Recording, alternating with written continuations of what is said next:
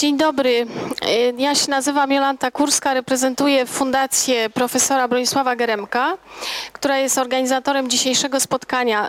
Szanowni Państwo, serdecznie dziękuję za przybycie i chciałam tylko powiedzieć, że Fundacja z uwagi na patrona Bronisława Geremka chciała włączyć się w, w, w roku dwudziestopięciolecia wolności i, i okrągłego stołu wyborów czerwcowych. Chcieliśmy włączyć się w dyskusję również o polskiej transformacji. Dzisiejszą dyskusją otwieramy cykl spotkań i dyskusji, debat na ten temat, które będą się odbywały do końca tego roku. Chciałam bardzo serdecznie podziękować naszym wspaniałym panelistom, pani Karolinie Wigurze również, która zgodziła się moderować dzisiejszą dyskusję. Tak więc zapraszam Państwa do dyskusji. Życzę, również będziemy Państwa prosić o zadawanie pytań w drugiej części spotkania, a teraz oddaję głos moderatorce, pani Karolinie Wigurze. Dziękuję. Dziękuję bardzo, Jolu. Bardzo serdecznie Państwa witam. To proszę Państwa, to do mnie należy sama przyjemność przedstawienia Państwu panelistów, chociaż przypuszczam, że wszystkich panelistów Państwo doskonale znają. Zaraz obok mnie siedzi David Ost, amerykański politolog i autor takiej znakomitej książki Klęska Solidarności, do której będziemy dzisiaj na pewno nawiązywać. To jest książka zasadniczo rzecz biorąc o kosztach transformacji, y, która się odbyła w Polsce po tysiąc dziewięćset osiemdziesiątym dziewiątym roku. I również autor tej książki, Solidarność a polityka antypolityki, którą wydało właśnie Europejskie Centrum Solidarności w Gdańsku, ale to wcale nie jest nowość, prawda, w takim sensie powstania. Na, natomiast w Polsce, w Polsce owszem. Wczoraj, tak. Ale pisałem w dziewięćdziesiątym roku. Dokładnie, dokładnie. Y, Zaraz, zaraz obok siedzi profesor Andrzej Leder, y, filozof y, y, i również psychoterapeuta i a, autor w tej chwili chyba największego przeboju rynku wydawniczego w Polsce. Y, tak sądzę, to jest egzemplarz recenzyjny, jak mi powiedziano, ostatni. Ostatni. Y, Prześniona rewolucja, bardzo głośna w tej chwili książka, głośna po wywiadzie, którego Andrzej Leder udzielił y, Gazecie Wyborczej, ale nie tylko. Wydaje mi się, że po prostu z wielu względów to jest, to jest bardzo czytana w tej chwili książka. I Waldemar Kuczyński, ekonomista, dziennikarz, publicysta, były minister przekształceń własnościowych, znakomicie Państwu znany jako krytyk życia gospodarczego i społecznego w Polsce. Proszę Państwa, ja chciałabym, żebyśmy zaczęli tę dyskusję od właściwie takiego klimatu, który dzisiaj panuje w tej ocenie dwudziestopięciolecia. Zauważmy, że ten klimat, który dzisiaj panuje, to jest zupełnie inny klimat niż choćby towarzysz, towarzyszący dwudziestoleciu. Ja myślę, że przy dwudziestoleciu trzeciej R P wcale nie mieliśmy takich emocji i że właściwie dopiero dzisiaj jest dwudziestopięciolecie i z jakichś powodów, które również mnie bardzo dzisiaj będą interesowały, z jakichś powodów pojawiają się istotne i bardzo poczytne głosy, które te dwadzieścia pięć lat krytykują. Jest, jest kilka ostatnich, niedawnych wypowiedzi, które się zaliczają do tego nurtu. To jest na przykład, to są wypowiedzi Karola Modzelewskiego, Marcina Króla, Andrzeja Ledera tutaj siedzącego. I generalnie rzecz biorąc, zarzuty są takie. Zabrakło współpracy, solidarności, wspólnotowości. Ja rozmawiałam na ten temat ostatnio z moimi studentami i opowiadałam im trochę o tych wypowiedziach, trochę oni częściowo już czytali te wszystkie wypowiedzi, o których ja mówię.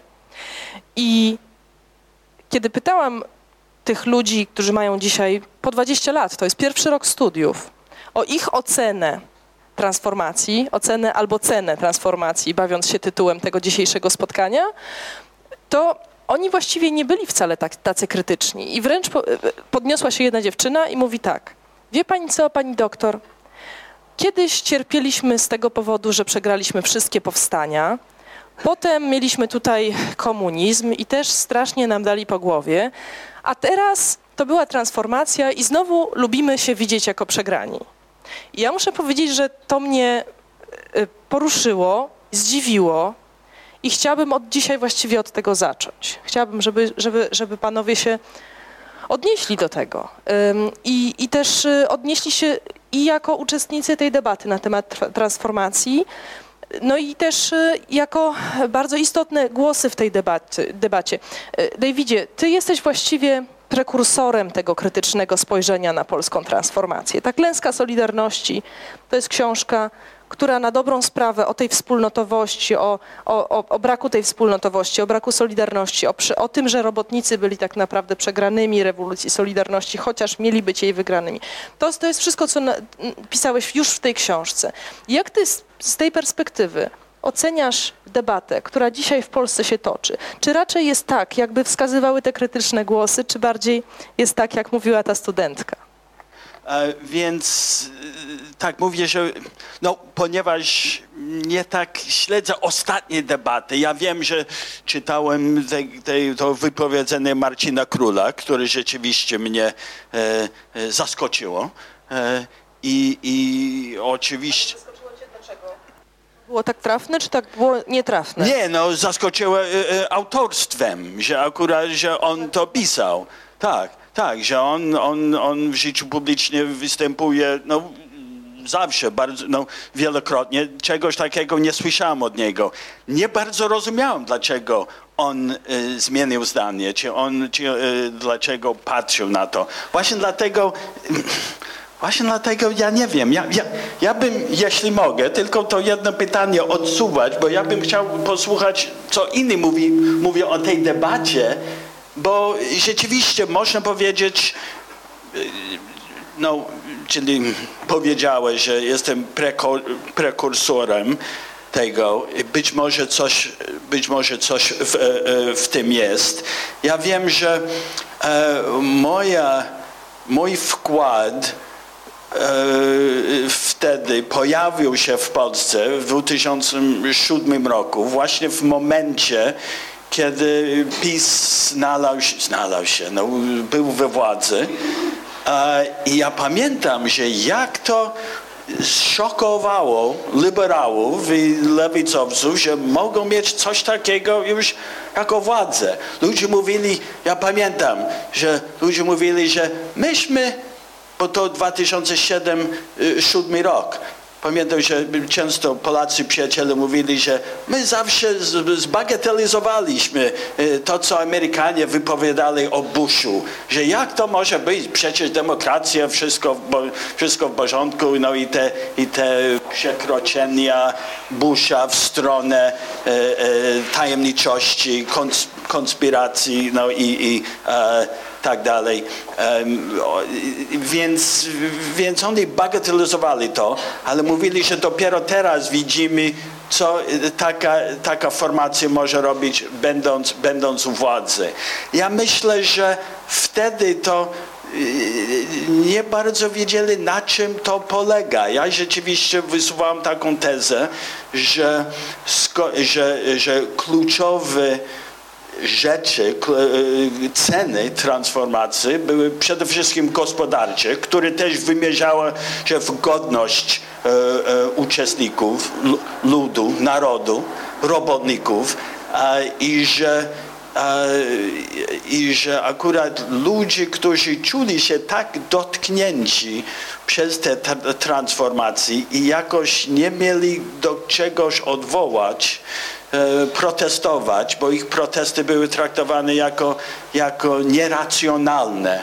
To był ta silna, silny dyskurs racjonal, racjo, racjonalności, który jakby nie dopuścił yy, prawa yy, dotkniętych yy, do głosu. Więc yy, i mówiłem, pisałem w tej książce, że, że to był w pewnym sensie to, to, to to ich bunt i ktoś wreszcie znalazł dla nich język. Więc może dlatego, oczywiście wiemy, co się stało wczoraj, nie tylko w, przedwczoraj, czyli w, w niedzielę, nie tylko w Polsce zresztą, e, tam we Francji.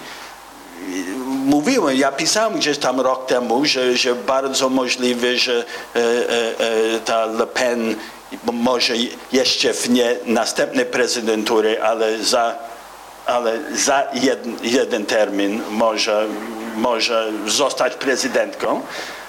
I, i, i akurat jest ten kryzys i jeszcze mało kto z tego no, wie, jak, jak, to, jak, to, jak jemu przeciwstawić. No ja wrócę do dyskusji po usłyszeniu kolejnych. Dobrze, świetnie. Ja, ja bym chciała tylko jedną rzecz powiedzieć, odnosząc się trochę tego, do tego, co ty powiedziałeś. To znaczy, ja nie jestem do końca przekonana na temat tego, czy to rzeczywiście, bo ty mówisz, że był taki dyskurs racjonalny i ta racjonalność właściwie przykrywała te uczucia osób, które czuły się niewysłuchane, zapomniane, w jakiś sposób skrzywdzone. A ja dzisiaj zajrzałam do, jed, do wyników jednych z najciekawszych badań y, opinii społecznej, jakie są w Europie prowadzone. To jest tak zwane European Value Survey, które były robione w Polsce w ciągu całego dwudziestopięciolecia, ale akurat to porównanie, o którym mówię, to jest porównanie badań z lat dziewięćdziesiątych, wczesnych bardzo. To jest sam przełom i później rok dwa tysiące ósmy.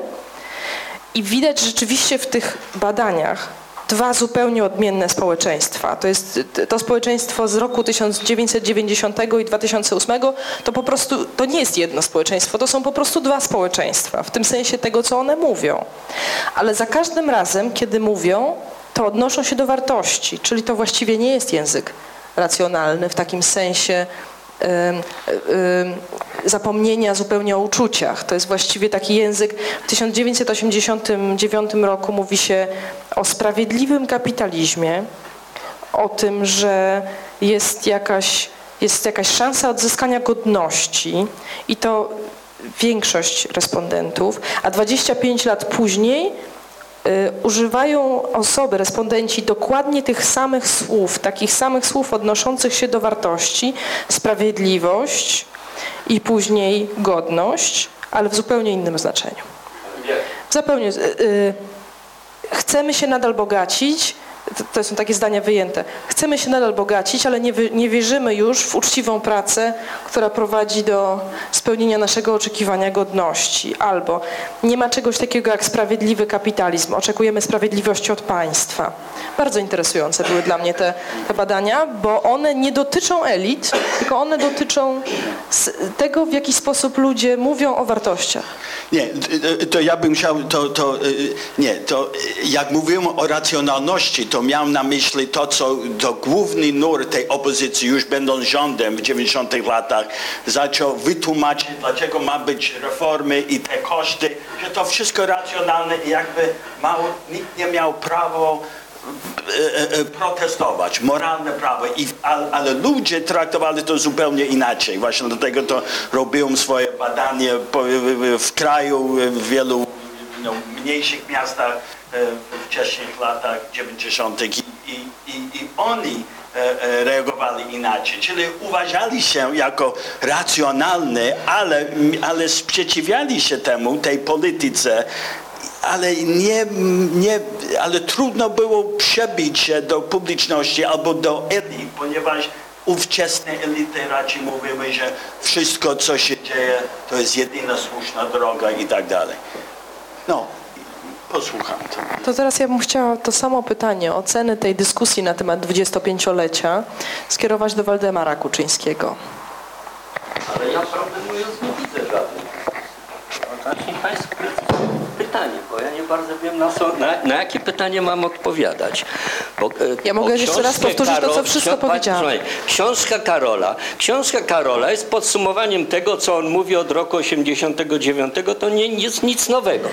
To jest po prostu, on mówi to samo dokładnie od osiemdziesiątego dziewiątego roku, że ta rzeczywistość się po prostu rozminęła z jego y, oczekiwaniami. To po pierwsze. Po drugie, wie pani, głos y, króla, no ja, głos króla to jest głos Marcina Króla.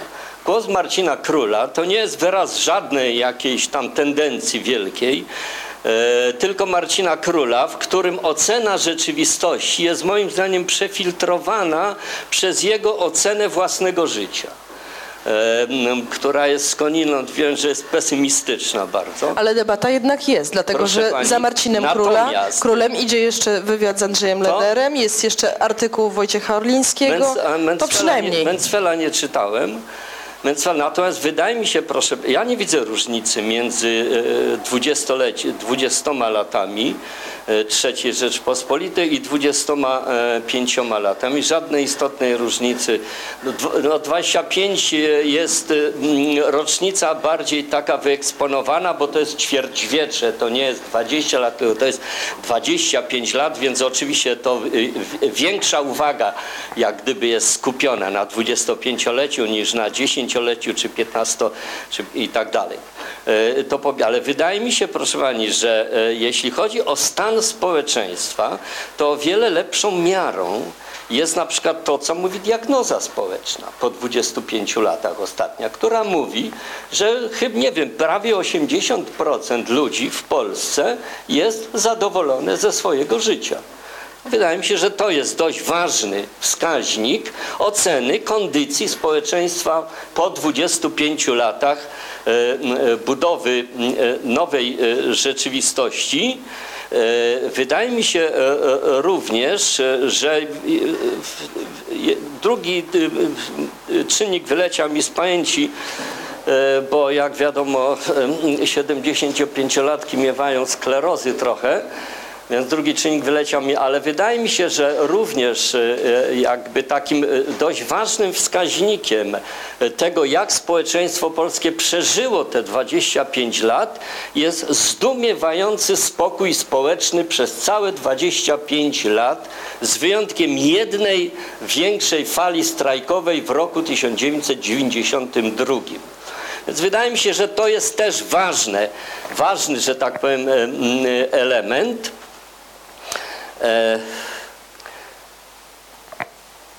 I znaczy, jeżeli chodzi o mój pogląd, on oczywiście jest, jest, może być zakłócony przez fakt, że ja w jakimś sensie jestem współtwórcą tego początku. I, początku. Ale jeżeli patrzę na naszą rzeczywistość, jako człowiek, który za chwilę osiągnie wiek upoważniający do y, zasiłku pielęgnacyjnego, czyli dość, y, dość długi, to y, ja muszę powiedzieć, że Polacy takiego dwudziestopięciolecia, jakie właśnie się kończy, nie mieli od przynajmniej początku osiemnastego wieku. Od przynajmniej, i wydaje mi się, że, że byłoby dobrze, gdyby zanim zacznie się całą lawinę, falę czarnej krytyki dwudziestopięciolecia, która się leje przez cały ten okres, warto zdawać sobie z tego sprawę, że to jest pierwsze dwudziestopięciolecie, w którym żyjemy jako cały naród, jako w niepodległym państwie, to pierwsze. Żyjemy jako cały naród, jako ludzie wolni, a nie, że tam dziesięć procent szlachciurów, a reszta to niewolnicy, szczególnie chłopi. Jako ludzie wolni, w wolnym państwie, w sytuacji, w której nikt ojczyźnie po raz pierwszy od tylu, tylu, tylu yy, yy, po dziesięcioleci, czy od kilku wieków nie zagraża. Nie ma żadnych czarnych chmur za oj- nad ojczyzną. Nie ma perspektyw tego, że kolejne pokolenie polskiej młodzieży będzie w wieku dwudziestu paru lat kładło się do grobu na, nie wiem, kolejnych polach bitew czy beznadziejnych powstaniach. I na dodatek dwudziestopięciolecie nieprawdopodobnego rozwoju kraju, gospodarczego i cywilizacyjnego przy wszystkich problemach, które tu występują. Przy marginesie biedy wcale, wcale nie małym i przy wielkich problemach z pracą i przy rozwarstwieniu społecznym. Więc wydaje mi się, że jeżeli się chce dyskutować sensownie o dwudziestopięcioleciu, nie tak po prostu, żeby Polakom właściwie odmawiać prawa do satysfakcji, koncentrując się, nawet to seminarium dzisiejsze jest nacechowane tą manierą przywalania przede wszystkim i niedostrzegania tego po prostu, jak to jest wielkie dwudziestopięciolecie. W tym tytule o, w nawiasie, cena transformacji, czyli nie ocena transformacji jest ważna, tylko cena jest ważna. Jakby poza ceną nie było niczego. Jakby poza ceną nie było niczego. Pozwolę sobie, sobie się z panem nie zgodzić. Um, Po pierwsze, wydaje mi się, że dyskusja o cenie transformacji była jedną z najważniejszych dyskusji tego dwudziestopięciolecia i wcale nie zaczęła się dzisiaj. Na temat ceny transformacji, to znaczy ceny reform. Jakkolwiek fantastyczne nie były ich wyniki, dyskutowano przez lata i to jest jedna z najważniejszych linii tematycznych rozmów w tym dwudziestopięcioleciu. Obok na przykład rozmowy na temat postkomunizmu i obok na przykład rozmowy o rozliczeniu P R L u. Tak mi się wydaje. W tym sensie to nie, to nie jest tak, ja tego tak nie, ocen, nie, nie odebrałam tego tytułu seminarium. Bardziej odebrałam ten tytuł seminarium jako, jako pytanie, czy my jesteśmy w stanie pogodzić te dwa języki. Ten język, który jest bardziej krytyczny i ten język, który jest bardziej apologetyczny. Ale to jeszcze zobaczymy. Mam wrażenie, że my jeszcze dzisiaj będziemy się o to spierali. Teraz oddam głos Andrzejowi Lederowi, który już nie może się doczekać, widzę. No, rzeczywiście. E, ale ale e, niech się Państwo teraz spodziewają e, bardzo silnej krytyki transformacji, nie? Nie. Znaczy, ja już nie mogłem wytrzymać, bo jak już zaczęła się rozmowa o języku, a ja jestem w jakimś sensie filozofem języka, no to po prostu już musiałem w tych blokach zadrżeć. Ale, ale zacząć chcę od tego, że umieściłaś mnie wśród bardzo surowych krytyków transformacji. To ja protestuję. No, okropnych, strasznych, no bardzo surowych. Ja tutaj się y, jakoś zgadzam z Waldemarem Kuczyńskim, a nawet powiedziałbym, że podzielam jego oburzenie.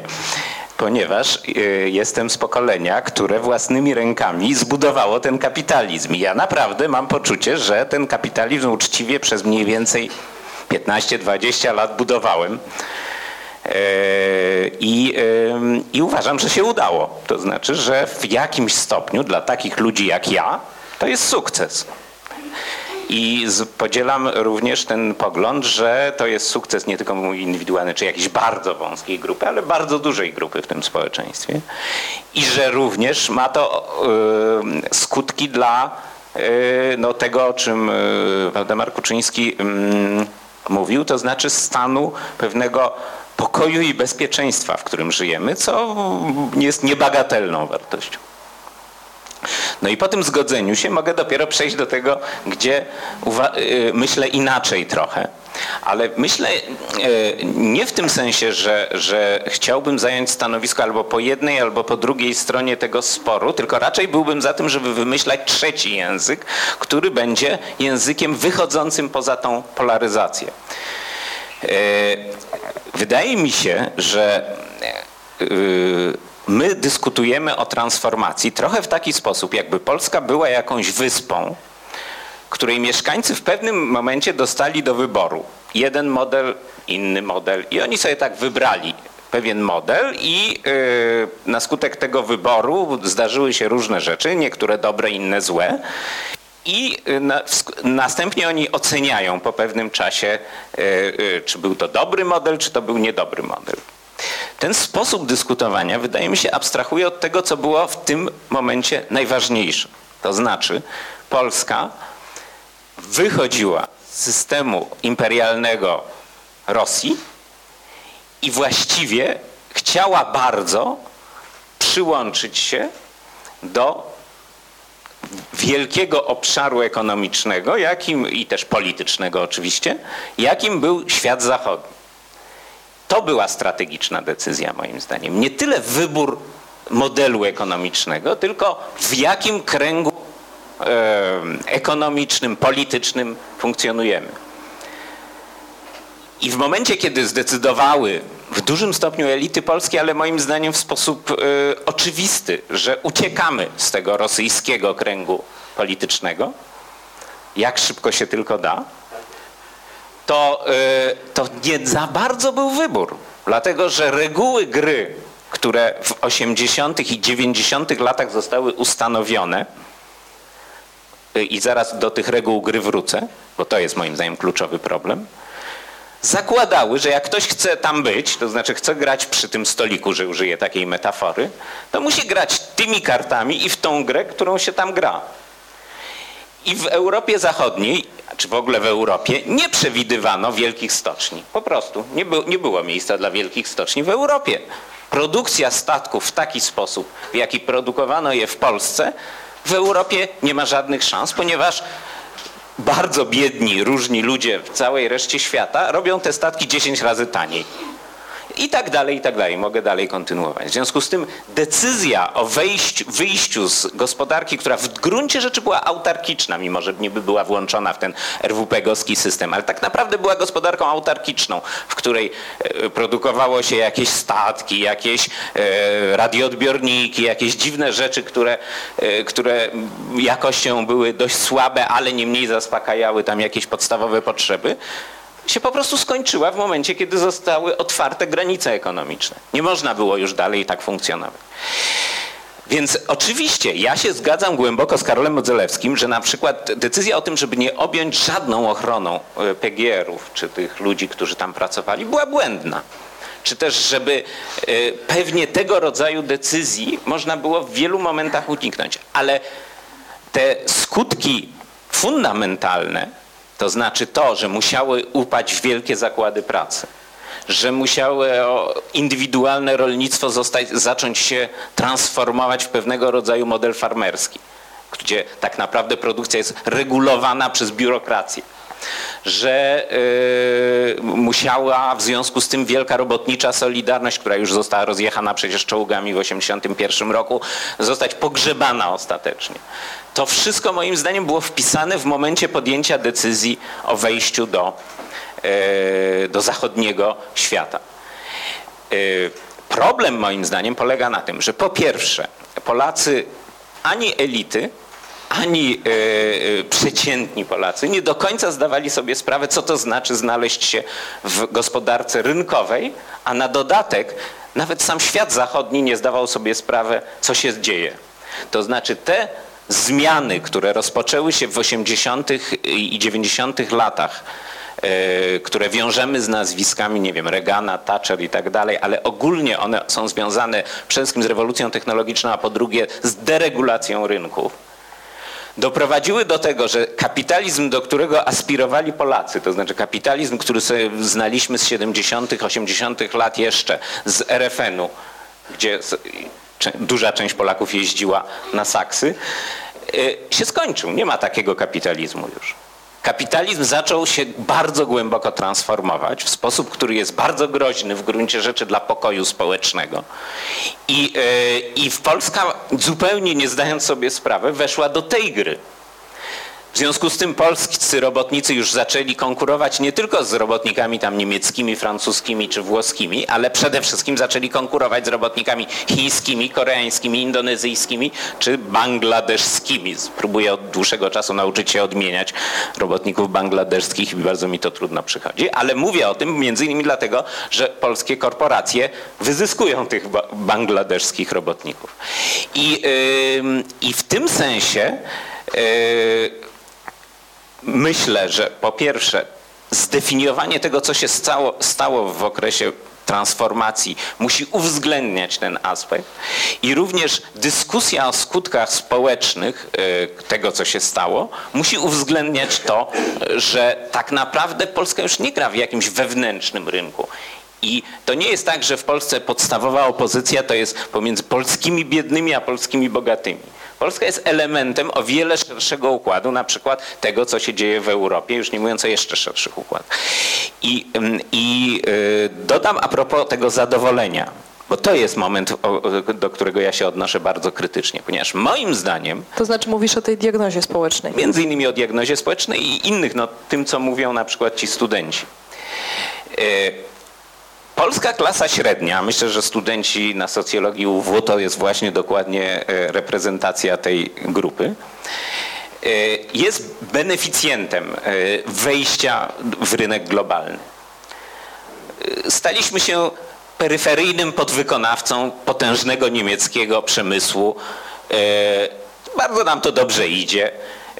Polska inteligencja dostarcza kadr do tego zadania i to oczywiście ja tutaj skracam, bo to można by rozpisać na bardziej skomplikowane układy. I, i w tym sensie robotnicy wielkoprzemysłowi przegrali, część ludności wsi przegrała, a akurat wielkomiejska klasa średnia wygrała. I ona jest dość zadowolona. Nawet w małych miastach klasa średnia też jest dość zadowolona. Ale dla, to zadowolenie płynie w dużym stopniu z tego, że znaleźliśmy się po dobrej stronie drutu kolczastego. To znaczy tego drutu kolczastego, który oddziela świat bogaty od świata biednego. Mimo tego, że w Polsce oczywiście istnieje bieda i nie należy tego negować ani zapominać, to jednak to właśnie osiemdziesiąt procent, czy tam ile ich jest zadowolonych, czy ile nas jest, bo ja też się zaliczam, to jednak jest między innymi dlatego, że możemy sobie kupować zabawki, które są tak tanie, bo zostały wyprodukowane przez jakieś dzieci w Chinach i tak dalej, i tak dalej. Nie będę tutaj rozwijał tego wątku, ale wszyscy wiedzą mniej więcej o co chodzi. Znaczy jesteśmy w sytuacji aktualnie profitentów, a nie y, tych, którzy y, ponoszą tylko koszty. Oczywiście, tak jak mówię, w Polsce istnieją też grupy, które są przegrane na skutek tego i one oczywiście nie są w najmniejszym stopniu zadowolone, ale dostatecznie duża grupa jest wygrana, żeby, żeby to zadowolenie było dość powszechne. Ale ten układ jest zagrożony, ponieważ w ogóle cały świat zachodni jest moim zdaniem w ogromnym kryzysie polegającym na tym, że uzyskany status i poziom życia jest mielony przez dwa takie wielkie kamienie młyńskie. Jeden wielki kamień młyński to jest konkurencja niezwykle taniej pracy trzeciego świata czy świata pozaeuropejskiego, a z drugiej, drugi wielki kamień młyński to jest absolutna dominacja kulturowa czy symboliczna kilku centrów e, kulturowych, no tam gdzieś Nowy Jork, Londyn, Paryż, parę może jeszcze, które e, w, w sposób bardzo silny e, narzucają pewne modele kulturowe całej reszcie świata zachodniego. I e, też jakby mając monopol na, na, na, na to narzucenie, czyli oczywiście monopol nie wynikający z, przede wszystkim wynikający z siły. I, e, i I wydaje mi się, że między innymi to, co się przed chwilą zdarzyło w Europie, jest wyrazem tego, że po, ogromnego poczucia zagrożenia. To znaczy tego, że klasa średnia w dużym stopniu yy, ma poczucie, że traci coś, co miała. Że na przykład następne pokolenie nie będzie już żyło tak dobrze, jak żyło poprzednie i tak dalej, i tak dalej. I w tym sensie, moim zdaniem, transformację trzeba rozpatrywać już teraz nie tylko w kontekście tego, jaką decyzję podjęło się tam na początku lat dziewięćdziesiątych, ale też tego, jakie my decyzje podejmujemy teraz i w jakim kontekście my teraz funkcjonujemy. O, to teraz otworzę drugą rundę. Y- Waldemar Kuczyński zgłaszał się z ad vocem, tak, więc y, pozwolisz, David, czy... Bo ja, jeszcze, bo ja jeszcze chciałam coś powiedzieć, jeśli można, bo ja tak zapowiedziałam w ogóle organizatorom, że jako jedyna kobieta będę się strasznie tutaj produkowała jako moderatorka. Wyjątkowo zupełnie. Ale y, y, część to jest do pytania też. osiemdziesiąt procent Polaków w diagnozie społecznej mówi, że jest zadowolona. Czy ty mówisz, że osiemdziesiąt procent Polaków to jest klasa średnia, to oni mówią, że oni są zadowoleni?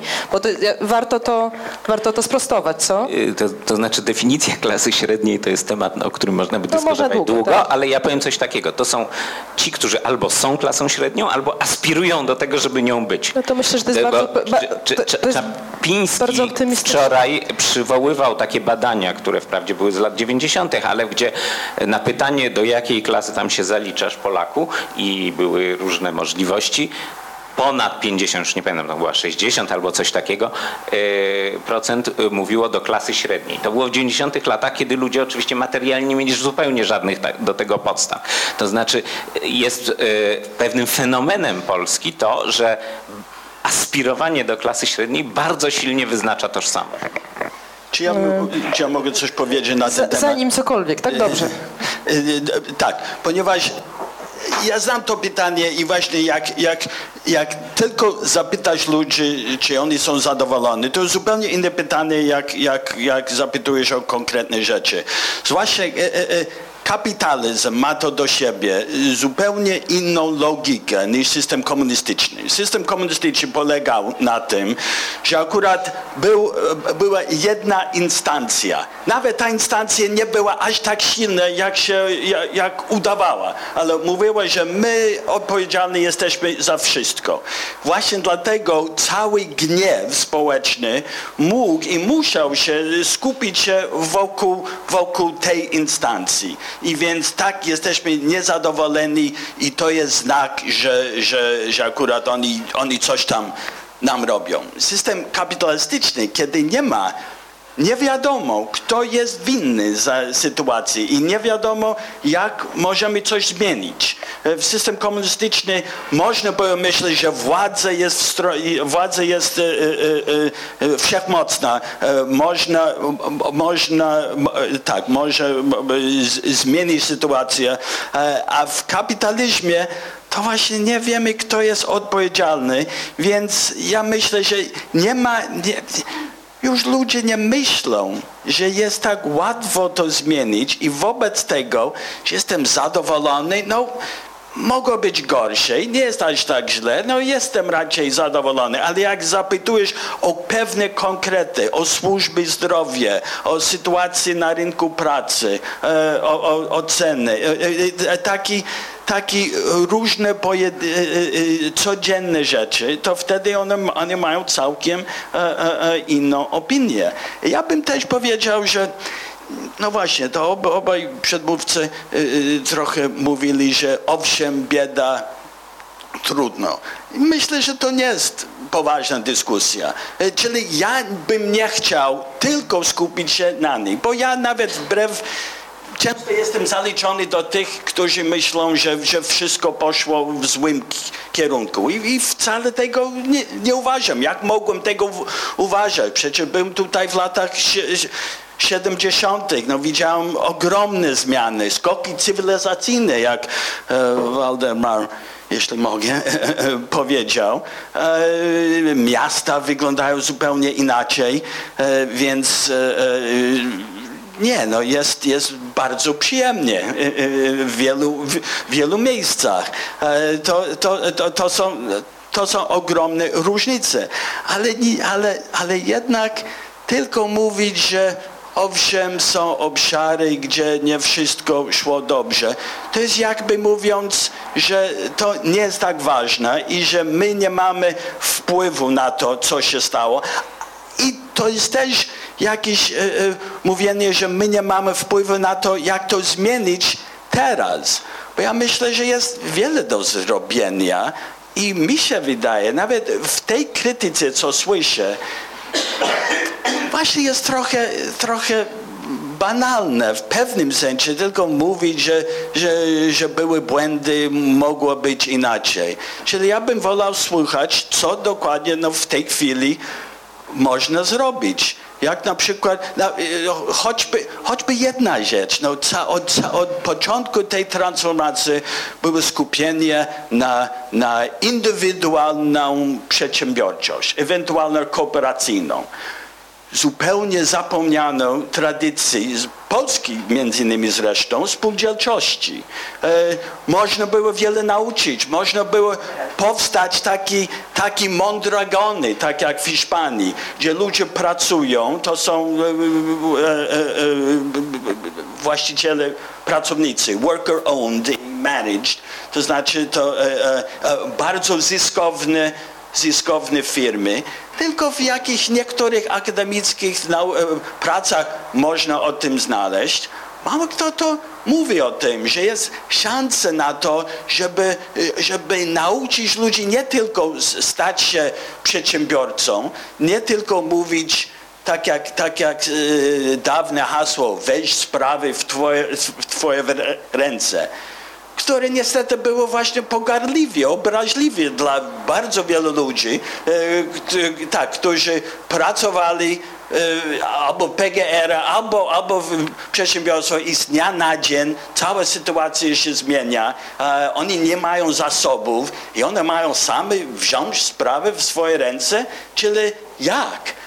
Można było nauczyć, można teraz nauczyć, a nie tylko pozbywać się tej, mówiąc, że o, owszem, problemy, bieda, trudno, ale i tak ludzie mówią, że, za, że za, są zadowoleni, więc nie mamy, nie mamy o czym mówić. Bo też jest pytanie na tym końcu, no, co jest w przyszłości, no, no, jak ma wyglądać przyszłość, bo Andrzej rzeczywiście, no, uwzględniając globalną gospodarkę, to Polska jest jednym z tych krajów i, i wcale nie ma bardzo wysoką pozycji w tym.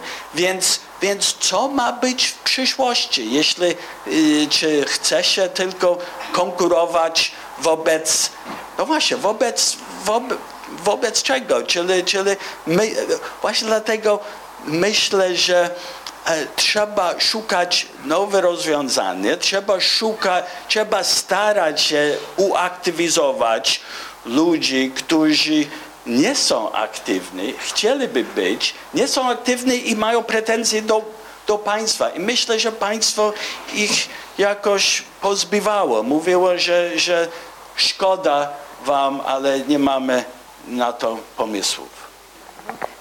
Waldemar Kuczyński teraz chciał, a ja bym chciała poprosić, ponieważ to jest druga runda trochę, więc ja trochę utrudnię, jak to na drugiej planszy.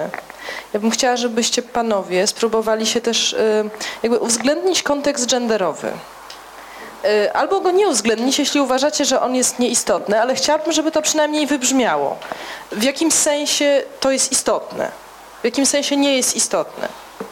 Czy ja się nie powiem na to? Tu chciałem... Działa, działa, tak? No nie, może coś o gender powiem. Na razie mamy oceniać transformację, czy tam mówić o ocenie transformacji. Więc nawiązując do tego, co pan powiedział, panie Dawidzie, zacznę od trochę tej bardziej ogólnej sprawy, a potem do tej spółdzielczości.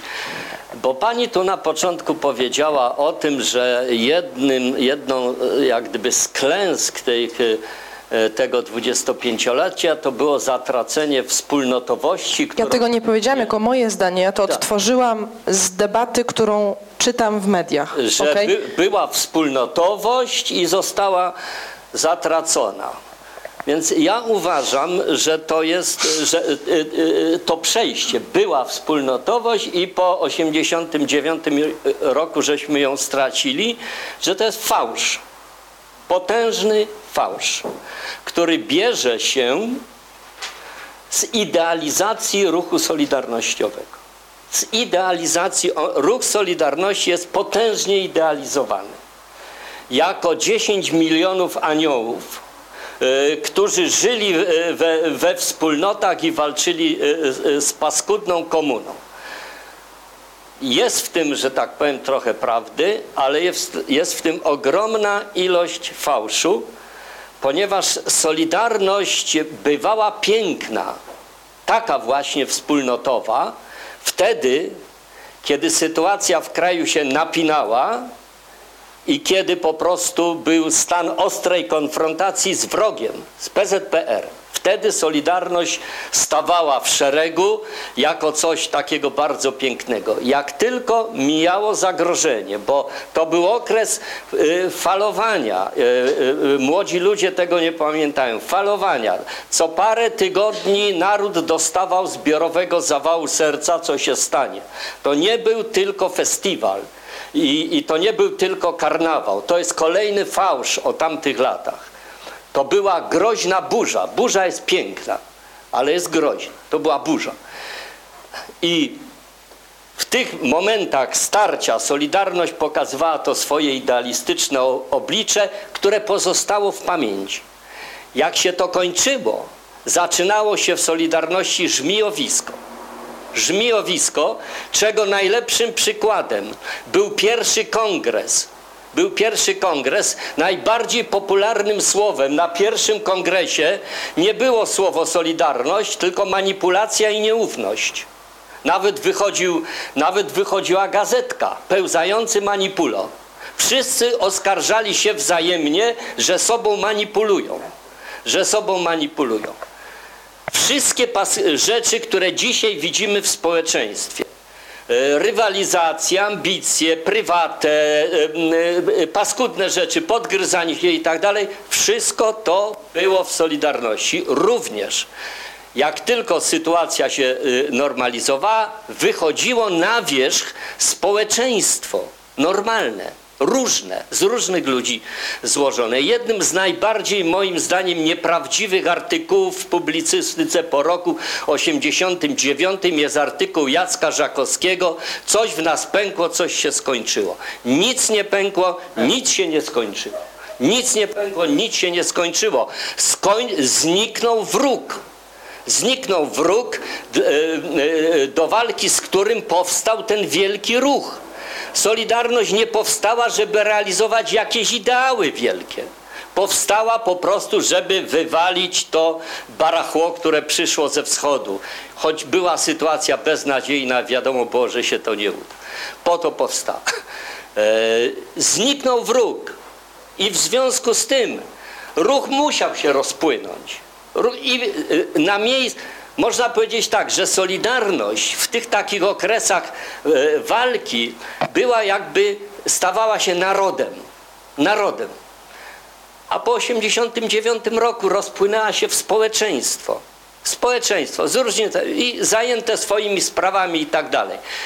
I publicysta, moim zdaniem powierzchownie myślący, wyciągnął z tego wniosek, że coś się skończyło, coś w nas pękło i że z czego wynika wni- o, kolejny wniosek, że to po tysiąc dziewięćset osiemdziesiątym dziewiątym roku jest do kitu, bo nie ma wspólnoty. A tam była, była piękna. I to coś żeśmy stracili. Niczego żeśmy nie stracili. Wróciliśmy po raz pierwszy od nieprawdopodobnie długiego czasu do okresu, w którym każdy może zająć się swoimi sprawami. Swoimi sprawami, swojej rodziny, swoich dzieci, swoim bytem i tak dalej, i tak dalej.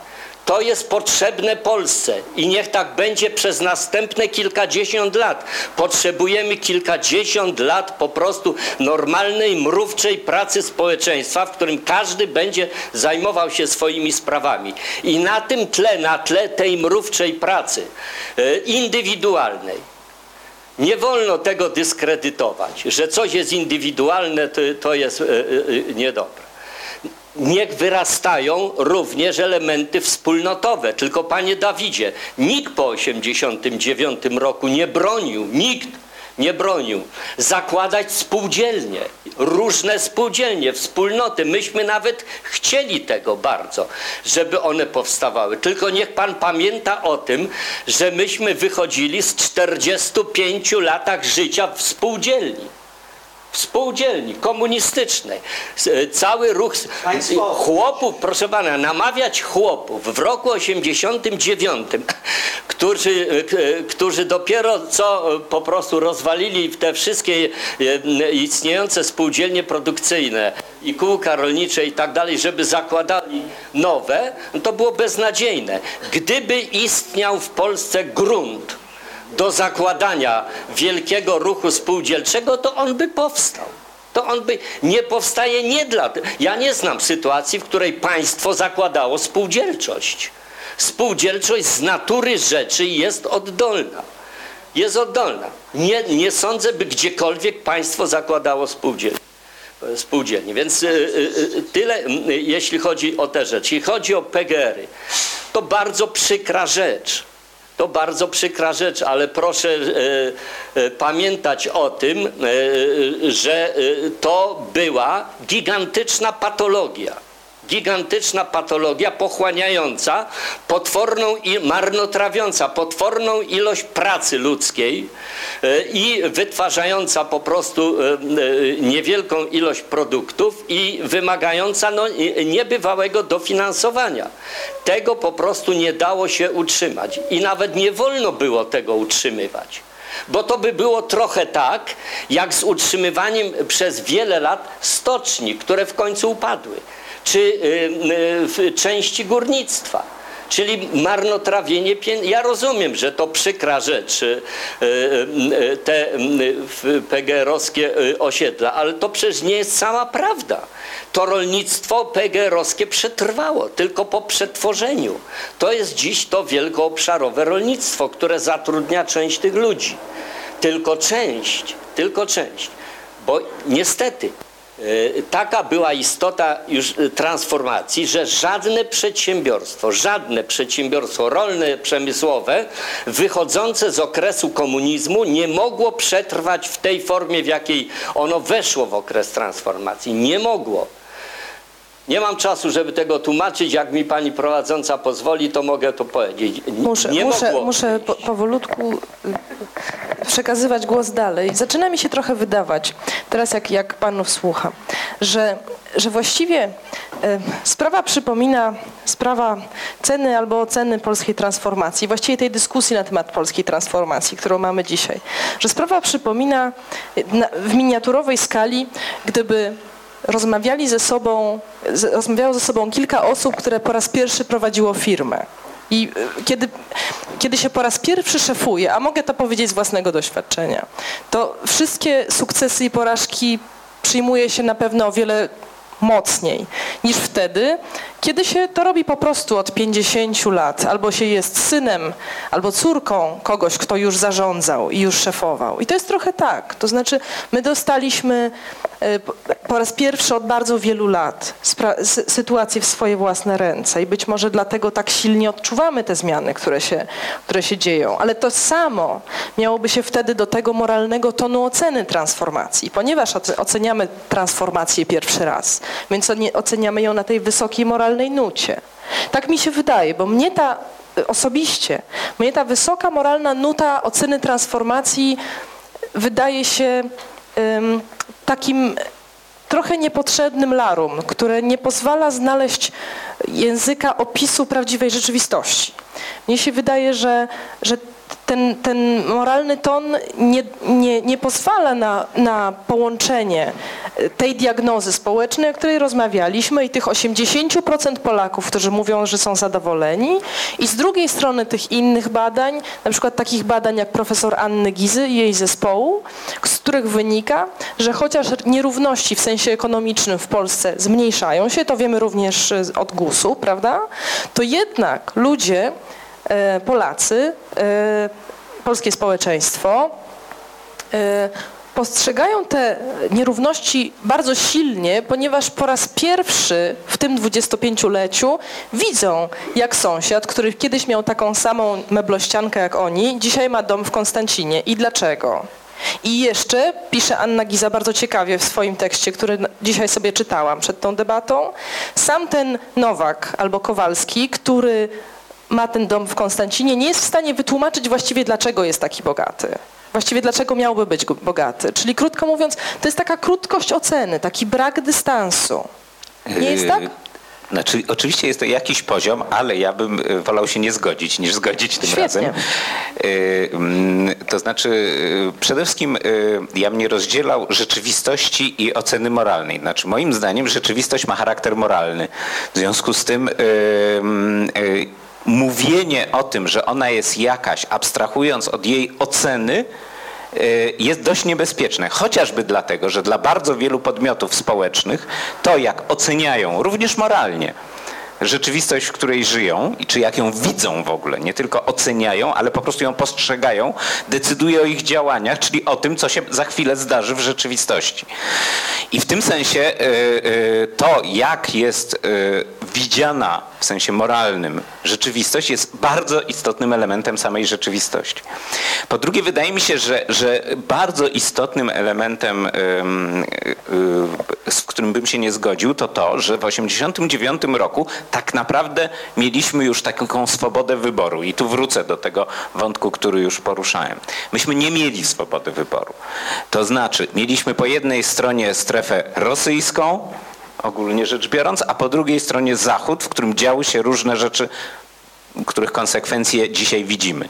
I wybór polegał oczywiście na tym, że moglibyśmy w pewnym sensie powiedzieć, dobra, zostajemy czymś w rodzaju Białorusi, ale no, ale, yy, ale jeżeli nie, to musieliśmy wejść do gry, której reguł nie ustalaliśmy, który, gdzie grali o wiele silniejsi od nas i w której po prostu musieliśmy je przyjąć. I nie było innego właściwie wyboru. Więc w tym sensie myślę, że jednym z powodów dość silnie obecnej w polskim społeczeństwie frustracji na poziomie właśnie społecznym, mimo tego, że na poziomie indywidualnym ona często, Polacy często są w miarę zadowoleni, choć nie wszyscy oczywiście, to jest to, że pod pozorem bardzo podmiotowego wyboru tak naprawdę kryła się konieczność, czyli pewna sytuacja słabego wyboru. I I to jest drugi punkt, ale trzeci i najważniejszy, wydaje mi się, to jest kwestia też genealogii y, polskiego społeczeństwa, to znaczy tego my, którego używamy cały czas. I na przykład, że my wróciliśmy do sytuacji y, wyboru. No to, to moim zdaniem nie my, bo y, to my, które nawet było w tysiąc dziewięćset trzydziestym dziewiątym roku, to już nie było to my, którym, które było w tysiąc dziewięćset osiemdziesiątym dziewiątym roku. I, i w międzyczasie dokonała się ogromna zmiana, rewolucyjna moim zdaniem zmiana polskiego społeczeństwa. I, i ta rewolucyjna zmiana miała różne konsekwencje i różne aspekty. Jeden z aspektów to jest ten, o którym tu była mowa, że wszystkie formy wspólnotowe zostały zawłaszczone przez narodowy komunizm i następnie przez jego etatystyczną formę, a właściwie przez pewnego rodzaju dyktaturę, którą ten komunizm był, i następnie tak skompromitowane i tak zniszczone, że rzeczywiście namawiać w osiemdziesiątym dziewiątym roku czy dziewięćdziesiątym ludzi, żeby robili spółdzielnie, byłoby raczej niemożliwe.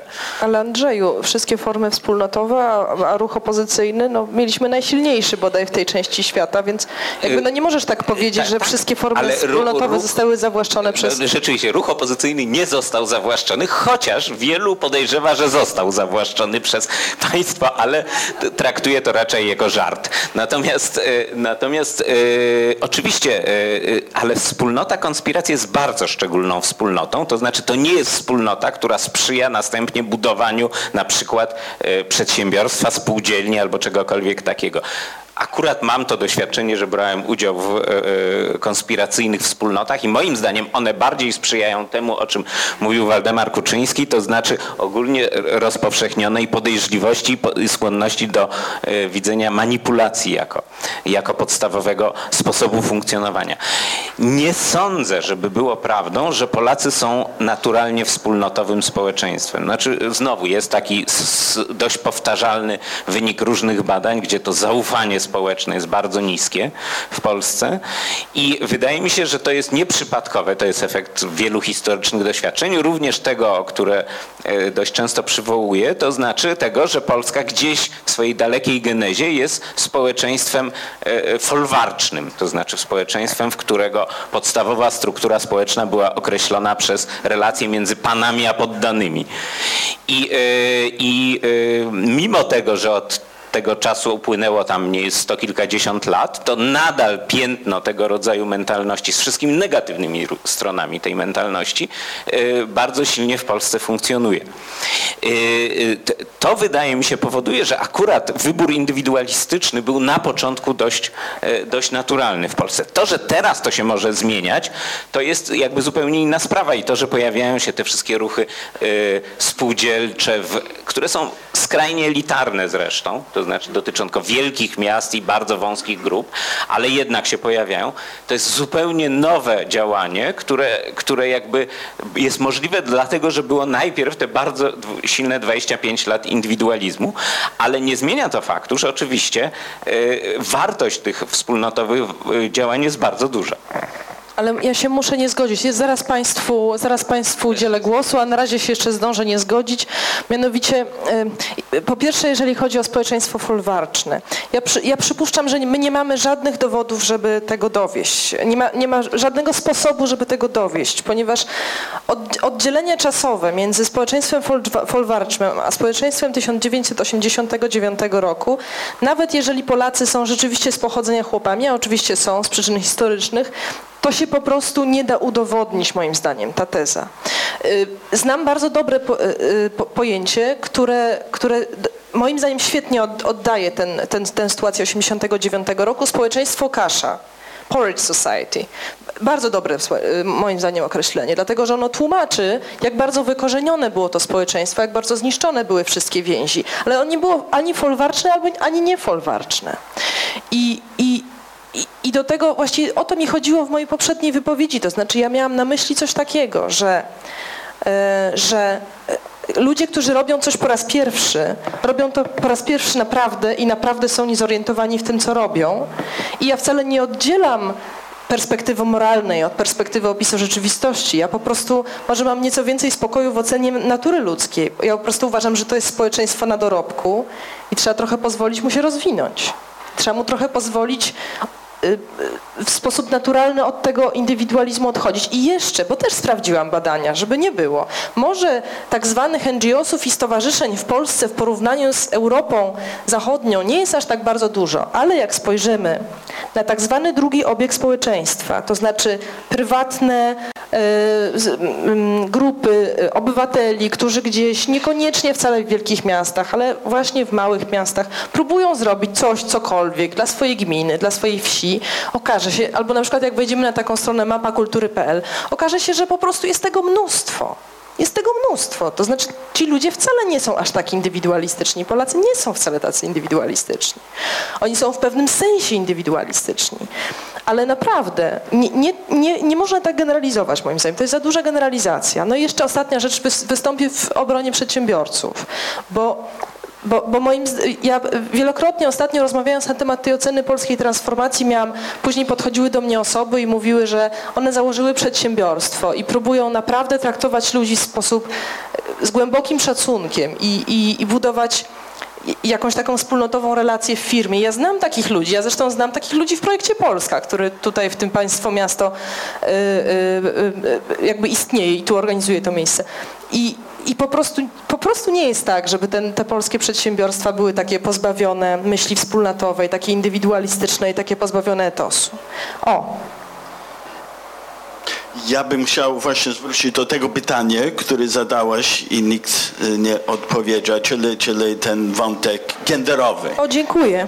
Już myślałam, że nikt się nie odniesie, a przecież kobiety w sensie utraty pracy były największymi ofiarami. A ja sobie zostawiłem to na później. No mam nadzieję. Nie. No ale najpierw chcę powiedzieć, że gender nie oznacza kobiecość, to też męskość, bo akurat... Dobrze, przepraszam, ja... oczywiście. Yy, tak. Z tak. Genderystki wyszła feministka.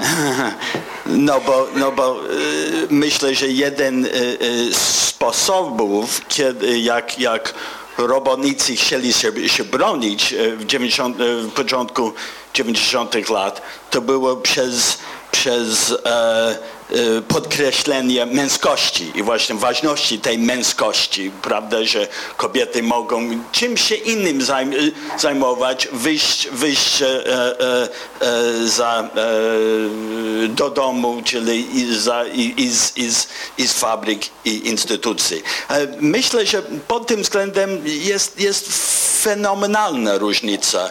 E, musiało oczywiście zginąć ten wspólny wróg, żeby mógł powstać e, e, te rozmowanie, te, te, te wewnętrzne różnice. Um,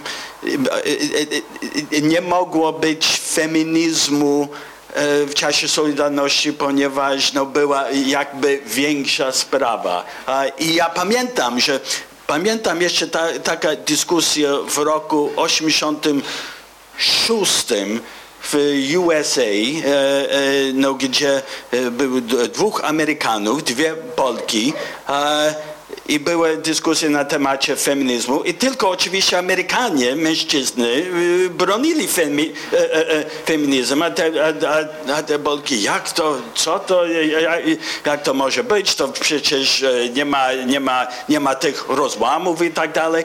Obie te dwie Polki oczywiście później, parę lat później, no, no wydali książki właśnie na temat feminizmu, czyli... A zdradzisz nazwiska, czy nie? Nina Gładziuk, jedna, e, która właśnie pisała o, o filozofii, gre, tak, tak, e, e, kobiecości, na, za którą e, nie pozwolono ją zrobić habilitację z, z tym tematem, ponieważ wiadomo, że to głupi temat, nie ma, nie ma nic do powiedzenia. E, tak, e, e, dru, e, druga to Marta, nie. Nie, nie, nie, nie, nie. To byłaby, to byłaby sensacja. Nie, nie, nie. Niestety, niestety. Mogę powiedzieć, ale, ale to by było nieprawda. Nie.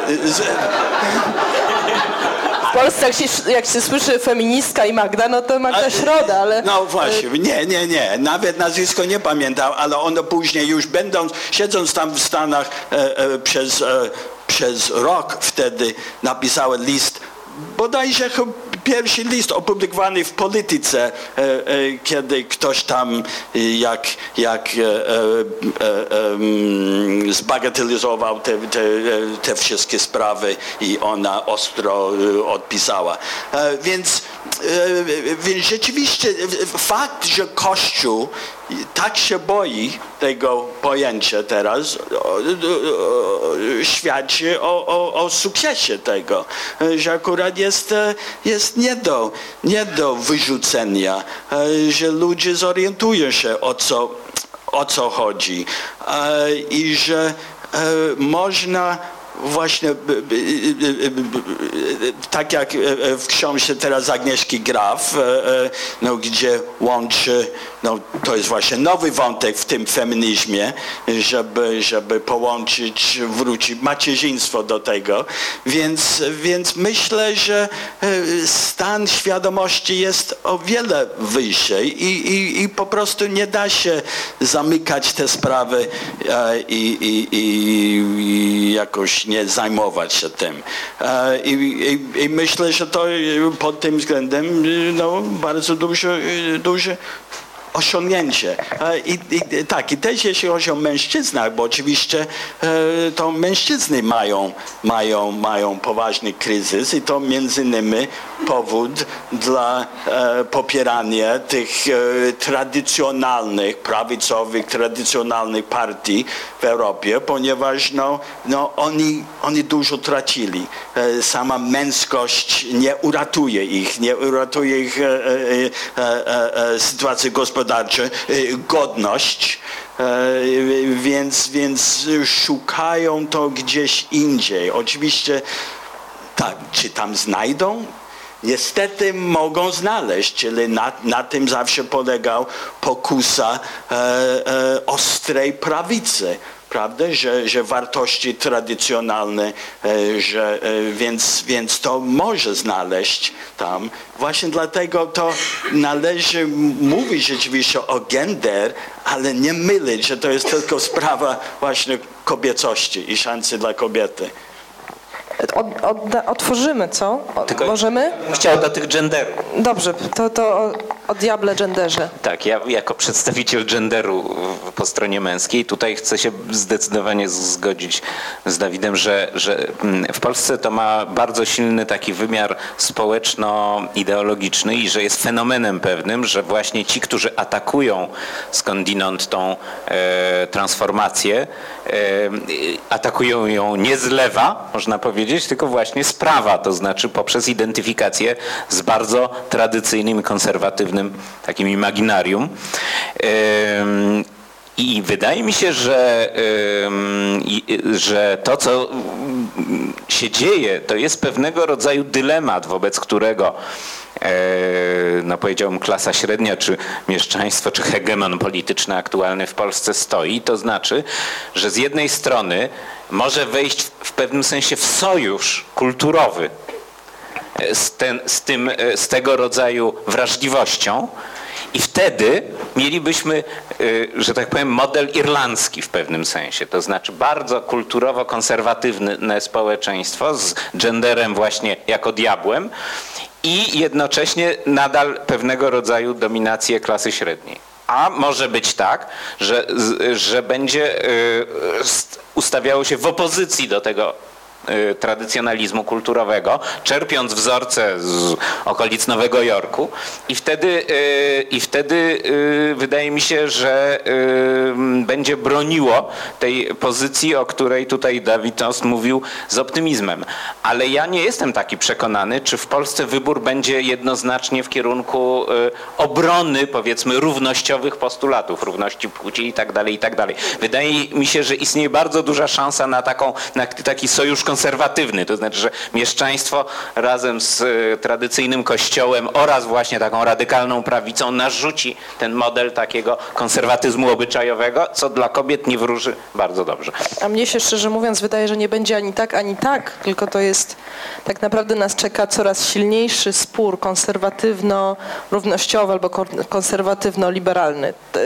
To też widać, jak się popatrzy na, na, na rozwój debaty publicznej i rozwój nastrojów społecznych, to widać, że tak, ten silny polski patriarchalizm i silny po, polski matriarchalizm, bo on też istnieje, mogę to powiedzieć jako kobieta, to mi ujdzie na sucho, e, e, e, ostatecznie rzecz biorąc pokazują się i, i jakby problemy z nimi związane pokazują się w debacie jako coraz silniejsze zderzenie stanowisk. I tak wydaje mi się, że to raczej będzie rosło, napięcie pomiędzy nimi. Dwa słowa i dwa później słowa. Otworzymy dla publiczności. Tak, ta, oczywiście, dwa, dwa słowa. Znaczy ja w tym temacie tak głęboko nie siedzę. Natomiast na mój ogląd, na mój ogląd taki powiedzmy... Nie słychać, nie słychać, bardziej do... Bliżej. Teraz słychać? O. Tak. Na mój ogląd te dwadzieścia pięć lat to jest wielka ofensywa kobiet. Wielka ofensywa kobiet, my jesteśmy spychani, dziarsko się bronimy. Ale w badaniach to kiepsko, ma odzwierciedlenie, panie Waldemarze, nie ma to odzwierciedlenia w badaniach. Kobiet, proszę pani, we wszystkich wymiarach wykształcenia, stopniowego zajmowania miejsc w różnych ważnych, może to, może to pani nie zadawala, może, ja rozumiem, że to może pani nie zadawalać, ale to jest fakt, proszę pani, ten proces idzie do przodu polskim rytmem, ma swoją specyfikę, ma swoją specyfikę. Przepraszam, co ja, czy, czy ja powiedziałam coś śmiesznego? Co powiedziałam śmiesznego, że... Proszę? Tak jest, oczywiście polskim rytmem, dlatego że my przecież nie jesteśmy społeczeństwem czeskim, czeskim, tylko jesteśmy społeczeństwem polskim innym i tutaj po prostu ten postęp tego nowego ma silniejsze opory, idzie wolniej, ale idzie i nie ulega wątpliwości, że on zahamowany nie będzie. Teraz otwieramy już dla, dla, dla publiczności. Najpierw zgłaszał się profesor Wielowiejski, potem zgłaszał się profesor Sowa. To, to można w tej kolejności, a od państwa patrzę cały czas, kto jeszcze? Oddamy jeden mikrofon na rzecz. Zabieram głos i dlatego, że razem z Waldkiem Kuczyńskim do pewnego stopnia za to, co się stało, byliśmy odpowiedzialni, no ale poza tym jestem historykiem, historykiem, może trochę amatorem i publicystą i skomentuję tutaj kilka, ale tylko kilka, nie, bynajmniej nie wszystko, te twierdzenia, które tutaj zostały powiedziane. Na początku punkt rozszerzająco optymistyczny. Mianowicie przypominam profesora Rybińskiego, takiego uczonego i publicystę dość prawicowego, który bardzo ładnie wyprowadził, że w ciągu tych dwudziestu pięciu lat to nie było jakieś takie nadrobienie, prawda, w stosunku do, nie wiem, przedwojny, do kilku lat, to było odrobienie trzystu lat polskiego upadku i zależności i później nieistnienia. trzystu lat. Dlatego, że osiągając poziom sześćdziesiąt procent mniej więcej standardu życiowego i produktywności krajów zachodnich, wracaliśmy do poziomu, który mieliśmy w początku siedemnastego wieku przed tymi strasznymi wojnami, prawda, religijno-najeźdźczymi, z którymi mieliśmy do czynienia i które nas zniszczyły. Odrobiliśmy, wskoczyliśmy do przodu o trzysta lat. To znaczy, nie wiem, tak powiem, nawróciliśmy. To jest bardzo duże osiągnięcie. Druga sprawa, tutaj na początku, ja, nie, ja nawet nie byłem świadkiem tego, bo się spóźniłem, ale była mowa na pewno o moim przyjacielu Karolu Modzelewskim, którego pamiętniki bardzo zalecam, który napisał piękne pamiętniki i bardzo mądre. W szeregu, w szeregu wypadkach, tak powiem, podpisuje się dwoma rękami. I w dziedzinie transformacji gospodarczej rzeczywiście popełnił istotne błędy, bardzo istotne błędy i przeoczenia, o których nie powiedziano tutaj. Mianowicie przy bardzo dobrych, moim zdaniem, syntetycznych ocenach politycznych, na przykład i współczesnych, wspaniała definicja PiSu, moim zdaniem, równocześnie Karol Modzelewski, jeżeli chodzi o początek transformacji, reaguje niezwykle uczuciowo nieracjonalnie, a uczuciowo, to mówi to, co widzi. Rzeczywiście widzimy ruiny niektórych wielkich zakładów. Ja sam w dalszym ciągu jeszcze pracuję w stoczni, w Instytucie Solidarności i bywam tam i to jest rzeczywiście bardzo smutne i przerażające. Ja to rozumiem. I równocześnie jest to nieprawda. Dlatego, że zalecam, wszystkim to się ukazało bardzo niedawno, zmiana własnościowa polskiej gospodarki, Bałtowskiej i Korzeniewskiej, gdzie pokazano, jak to było. No wiemy, że dochód narodowy wzrósł o ponad sto procent w ciągu tych dwudziestu lat, no a tu jest pokazane, w jaki sposób transformacja własnościowa, instytucjonalna, reguły gry yy, dokonywały się, jak dalece, jak duży zrobiliśmy wysiłek, żeby łagodzić koszty społeczne, jak dalece postępowano indywidualnie, to znaczy względnie rozsądnie w tym procesie i jak dalece ta cena właśnie była zmniejszana, bo była niewątpliwie zmniejszana. Równocześnie jest drugi element tego największego przeoczenia, które wypominam profesorowi Karolowi Modzelewskiemu, ale i wielu innym. Proszę Państwa, szczególna nieprawda i zafałszowanie dotyczy bezrobocia. Modzelewski pisze nawet w którymś miejscu, że utraciliśmy w ciągu tych lat pięć czy ileś sześć milionów miejsc pracy. Utraciliśmy te kilka milionów miejsc pracy. Proszę Państwa, to jest rzeczywiście jest głęboka i jaka, jaskrawa nieprawda. Istota rzeczy polega na tym, że wydajność polskiego pracownika w roku osiemdziesiątym dziewiątym była na poziomie dwudziestu pięciu do dwudziestu ośmiu procent wydajności amerykańskiej, to znaczy w Stanach, i na poziomie trzydziestu paru procent wydajności zachodnioeuropejskiej. Teraz osiągnęliśmy około sześćdziesięciu procent. Dokonaliśmy bardzo dużego skoku. Jesteśmy na poziomie sześćdziesięciu kilku procent wydajności zachodnioeuropejskiej. Jest to duży postęp. Natomiast na czym istota rzeczy polega na tym, że po prostu to zresztą my wiedzieliśmy w konwersatorium Doświadczenie i Przyszłość i w moim ośrodku ekspertów Solidarności, który prowadziłem, że mamy ukryte bezrobocie w skali około co najmniej dwóch milionów ludzi. Po, po już na początku transformacji te analizy nawet wykazywały dwa i pół i więcej miliona ludzi zbędnych w relacji do poziomu wydajności organizacji gospodarki czeskiej.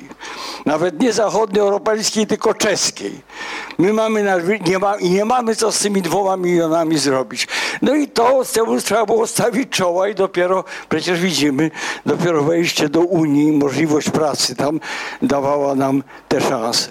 I także te dwie rzeczy muszą być uwzględnione, że ogromna większość, dziewięćdziesięciu paru procent przekształcanych przedsiębiorstw zdała egzamin i wytrzymała próbę, a jeżeli chodzi o miejsca pracy, to po prostu byliśmy bardzo biednym, właściwie jednym z najbiedniejszych i dalej jeszcze jesteśmy na tym poziomie europejskich krajów niedoinwestowanych, który nie ma, nie miał miejsc pracy dla swoich ludzi, no i miał straszliwie przeludnioną wieś przed wojną. To był przecież nasz wtedy los. Teraz proszę Państwa jeszcze króciutkie tylko uwagi y, dotyczące na przykład, y, dotyczące na przykład P G R-ów. Y, y, to, to tylko uzupełnienie, bo po prostu powinno być powiedziane. Przerost y, zatrudnienia w P G R-ach wynosił mniej więcej, był trzy-czterokrotny. To musiało być zmniejszone trzy-czterokrotnie, bo ci ludzie ciężko, czasami pracując, byli zupełnie niepotrzebni. Ja znam, zwłaszcza z autopsji, z bezpośredniego kontaktu sytuację w tych P G R-ach, gdzie po prostu po prywatyzacji, czyli wydzierżawianiu, zwalniano po połowę pracowników. I uwaga, czytałem sprawozdania w latach dziewięćdziesiątych z wykonania restrukturyzacji P G R-ów, połowa pracowników, których trzeba było zatrudnić, których zatrudniali ci dzierżawcy czy nowi właściciele, nie rezygnowała z pracy, ponieważ nie chciała zmienić, nie chciała zmienić specjalizacji. Nie chcieli zmienić sposobu zatrudnienia i woleli iść na kuroniówkę. I to była, to była co najmniej połowa. Więc wyzwanie było bardzo trudne, by ludzie byli tacy, jacy są, po prostu nie byli w stanie wziąć swoich spraw w swoje ręce, po prostu byli jakoś psychicznie i zawodowo za słabi. Proszę Państwa, króciuteńko tylko już kończę. Prosić. Sprawa folwarku, bo ja osobiście jestem tutaj z dużym uznaniem i, i zaciekawieniem śledzę doktora Ledera w tym zakresie i tutaj kieruję to do Pani Karoliny tak samo. Proszę Państwa, tutaj trzeba wziąć pod uwagę jedną rzecz, mianowicie, że ustrój, znaczy system stalinowski, który wpuszczono w Jałcie aż do Łaby, zorganizował się i właśnie osiągnął tę granicę Łaby, która w osiemnastym i jeszcze w dziewiętnastym wieku była granicą pańszczyzny. I tutaj jest istota rzeczy. Ja nie mówię o folwarku, istotą rzeczy jest pańszczyzna, jest system prawny polegający na arbitralnym władztwie nad pracownikiem, którego po tamtej stronie nie było, bo tam po prostu chłopa czy dzierżawcę chroniło prawo. Podczas tego chronienia prawa już nawet w Prusach, oczywiście u nas i na południe i na wschód od nas nie było. Była arbitralna wola pana i jakoś bardzo ładnie to dopasowało się do sytuacji komunistycznej. Robię tutaj też taką długą parabolę, ale ona jest charakterystyczna, kiedy Gomułce przedstawiono projekt. Panie profesorze, naprawdę bardzo układu, prosimy, bo jest dużo głosów. Zmiany systemu coś prokuratury. Do, odrzu, Gomułka to odrzucił i radykalnie domagał się poprawienia, ponieważ do tego projektu wprowadzono zbyt dużo y, zobowiązań i obowiązków prokuratora, a Gomułka uważał, że władza jest dobra wtedy, kiedy ma swobodę działania i nie jest krępowana przepisami. Jest to bardzo charakterystyczna tradycja i tak powiem odruch człowieka z epoki pańszczyźnianej, gdzie właśnie w ten sposób rządzono społeczeństwem. Dziękuję bardzo. Bardzo dziękujemy. Janek Sowa teraz. Słychać. Ogromnie mnie niepokoi, że w tej dyskusji z jakimś taką wielką siłą powrócił podstawowy dogmat imaginarium neoliberalnego, czyli że nie było i nie ma alternatywy, a tym bardziej mnie niepokoi, że tę tezę postawił Andrzej Leder, który przecież w swojej książce domaga się właśnie konstrukcji innego imaginarium, które nie byłoby ani konserwatywnym, ani liberalnym. W ten sposób na pewno do tego nie dojdziemy. Proponowałbym spojrzeć trochę inaczej na tę kwestię wyboru, a mianowicie to, że neoliberalizm odniósł taki gigantyczny sukces w Europie, Europie Środkowo-Wschodniej, było bardzo silnym elementem budującym ten dyskurs, jako praktykę, jako teorię. Więc teraz, kiedy mówimy, że jakby nie było wyboru i widzimy, w jakim, w jakim kierunku poszedł świat, to moglibyśmy sobie trochę sprawstwa przywrócić, bo on między innymi poszedł w tym kierunku, nie tylko, ale to było bardzo istotne, że z takim entuzjazmem się spotkał w Europie Środkowo-Wschodniej. Tak, to było mniej więcej dla neoliberalizmu to samo, co Haiti dla rewolucji francuskiej. Powtórzenie, które uczyniło go uniwersalnym. Jeśli chodzi o kwestię P G R-ów, to panu Kuczyńskiemu i panu Wierowiejskiemu zwrócił uwagę na losy P G R-ów w Kietrzu, na Opolszczyźnie, który nie został rozwalony, tak jak inne, stał się bardzo nowoczesnym, świetnie działającym gospodarstwem, bardzo wydajnym. Zatrudnienie było za duże względem produktywności, którą te P G R-y wtedy miały, ale nic nie stało na przeszkodzie, żeby tę produktywność podnieść i w ten sposób uzasadnić też zatrudnienie. To, że się tylko i wyłącznie z tym jednym P G R-em tak stało, a reszta została rozwalona, nie było żadnym jakimś spontanicznym, oddolnym procesem. Było konsekwencją tego, co David Ost w swojej książce Klęska Solidarności opisuje, czyli swoistej zdrady elit, tak, które jakby nie potrafiły innej narracji sprzedać niż ta radykalnie rynkowa. Szkoda, że profesor Tadeusz Kowalik nie dożył dwudziestopięciolecia trzeciej R P, bo on przekonywał wielokrotnie i był też świadkiem tego od samego początku, że to nie jest prawda, że nie było alternatywy. Był wybór, można było reformować się inaczej, w obrębie nawet kapitalizmu. Tak jak nie mówię tutaj o jakichś bardzo radykalnych alternatywach, ale można było to zrobić inaczej. I teraz y, y, obowiązkiem pana jako ministra przekształceń własnościowych w rządzie Mazowieckiego, innych ministrów, innych rządów pierwszych było dbać o to, żeby właśnie nie prywatyzować za wszelką cenę, po prostu sprzedać, żeby było prywatne, niech działa jakkolwiek, tylko żeby budować, tylko żeby budować, no ale przecież Syryjczyk wielokrotnie mówił, że po prostu nieprawda, to jest, to, to, to jest opinia Tadeusza Syryjczyka, który brał w tym udział i który mówi, że po prostu chodziło o to, żeby stworzyć własność prywatną, bo ona z zasady działa lepiej. włożono gigantyczny wysiłek w stworzenie dyskursu wspierającego ten kierunek transformacji. Jeżeli poczytamy publicystykę, ale wypowiedzi również przedstawicieli władz, to nie było tak, że społeczeństwo coś chciało. To była pewna operacja tworzenia dyskursu wokół polityki, która została wybrana przez elity i elity za to odpowiadają. Proszę nie zrzucać teraz tego na ludzi, którzy po prostu nie chcieli niczego innego poza kapitalizmem, bo to jest nieprawda. Prosimy... Głos z tyłu. Tak, pan? Czy, czy państwo mają jeszcze pytania albo komentarze? Bo zbierzemy i odpowiedzą teraz paneliści, ale może ktoś jeszcze chciałby. Panie Waldku, zgadzam się z panem zawsze, od bardzo, bardzo dawna.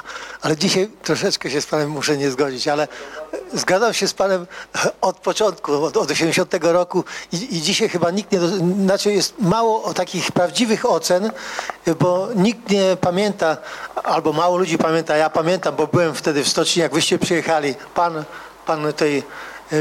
pan profesor Geremek, którego tu nie ma oczywiście, profe, premier Mazowiecki.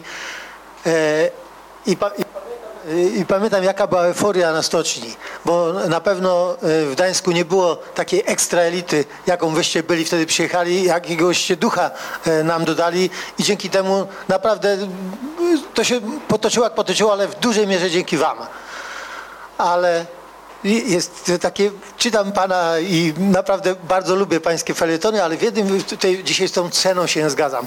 Uważam, że cena jest akurat cena jest niska albo wysoka. I cena transformacji była bardzo niska, znakomita. Oczywiście są w tej cenie transformacji są też i, i, dzisiaj, dzisiaj szczególnie ze strony młodych różnego typu. Patrzę na swoje dzieci, które mówią, tato, no to, to dlaczego mamy płacić takie podatki w taki sposób? Oni, oni na przykład nie, nie mają pretensji o wysokie podatki, a mają pretensje o głupie podatki. I to jest, to jest taka sytuacja, że się płaci, kiedy na przykład ktoś, ktoś ci nie zapłacił należności, a ty musisz to odprowadzić. To jest idiotyzm i w ogóle nie ma sensu. Tak samo, tak samo płacenie większość firm, można powiedzieć, okresowymi. Ma, ma wzloty i upadki. No, przepraszam, wzloty góra i dół, czyli raz, za, raz ma przychód du, duży, potem przychodzi czy zima, czy to. To, to, nie, to, to oczywiście nie, nie jest to w przypadku e, handlu, gdzie jest stały, stały obrót. I, i to, to są takie rzeczy, które powinny być zreformowane, żeby ta młodzież... Głosowano Korwina-Mikke, aczkolwiek to też jest inna sytuacja z Korwinem-Mikkem, bo to, bo to jest głosowanie, tak jak się mówiło, że na, na Zachodzie wszyscy po, po roku osiemdziesiątym, znaczy przed, przed rokiem osiemdziesiątym, czy w tamtych latach każdy, który był na studiach, to był kryptokomunistą, a potem się okazało, że jak przechodził, przestawał, przestawał być maoistą. Także to taka jedna, jedna moja niezgoda, niezgoda z panem. Proszę bardzo, jeszcze ostatni głos. Ja mam pytanie do profesora Ledera i pana Waldemara Kuczyńskiego dotyczące książki Davida Osta. Otóż tam jedną z tez tej książki Klęska Solidarności było to, że w momencie, kiedy opozycja antykomunistyczna z lat osiemdziesiątych przestała mówić do robotników, to, to ta grupa została politycznie zagospodarowana przez prawicę czy przez skrajną prawicę. Jak panowie oceniacie to również w kontekście teraz wyborów do Parlamentu Europejskiego? Dziękuję. Czy naprawdę żadnego pytania nie chce zadać kobieta? Proszę. Mogę spytać. Dzisiejsza Gazeta Wyborcza, pierwsza strona, kandydaci na komisarzy. Czterech panów. I to po prostu kobiety na transformacji przegrały. Cały czas mówicie o gospodarce, ale jeszcze przegraliśmy też... No ale komisarzem była dotąd kobieta. Jaka fajna, najlepsza na świecie. No. Dziękuję bardzo. I ostatnie pytanie jeszcze.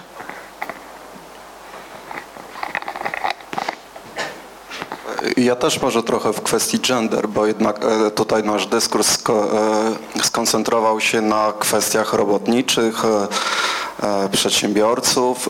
Natomiast taką taką dziedziną, w której kobiety szczególnie straciły, to jest państwo opiekuńcze, gdzie kobiety zdecydowanie zajmowały i zajmują większość stanowisk.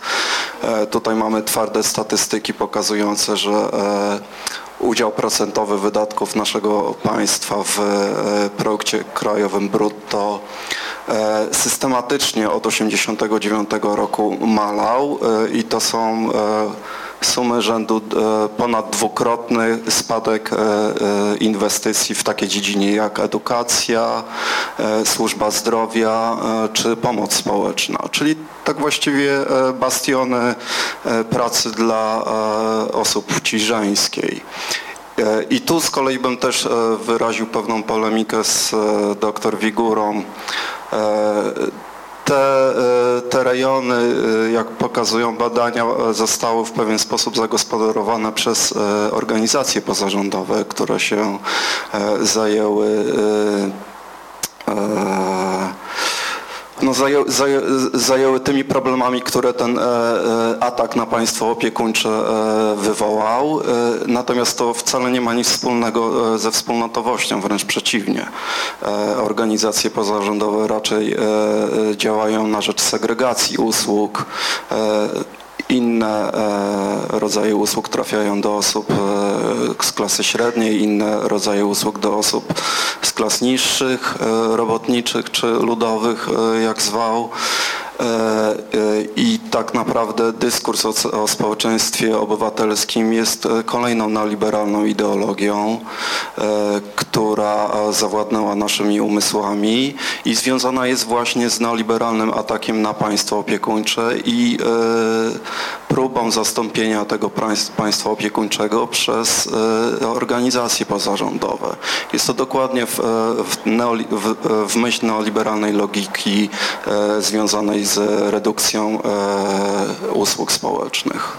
Żeby było jasne, ja nie powiedziałam, że nie mówiłam o organizacjach pozarządowych, tylko mówiłam o nieformalnych stowarzyszeniach czy nieformalnych kołach obywateli, którzy coś robią. To jest zupełnie co innego. Ja miałam na myśli tak zwane społeczeństwo drugiego obiegu. To co innego, o co innego mi chodziło. A swoją drogą, y, już teraz zaraz oddam panelistom głos, ale ja muszę powiedzieć, a mówię to jako reprezentantka środowiska liberalnego, że ja mam wrażenie, że neoliberalizmem określa się już dzisiaj wszystko, co złe. Neoliberał to jest tak samo jak genderysta, to jest po prostu diabeł.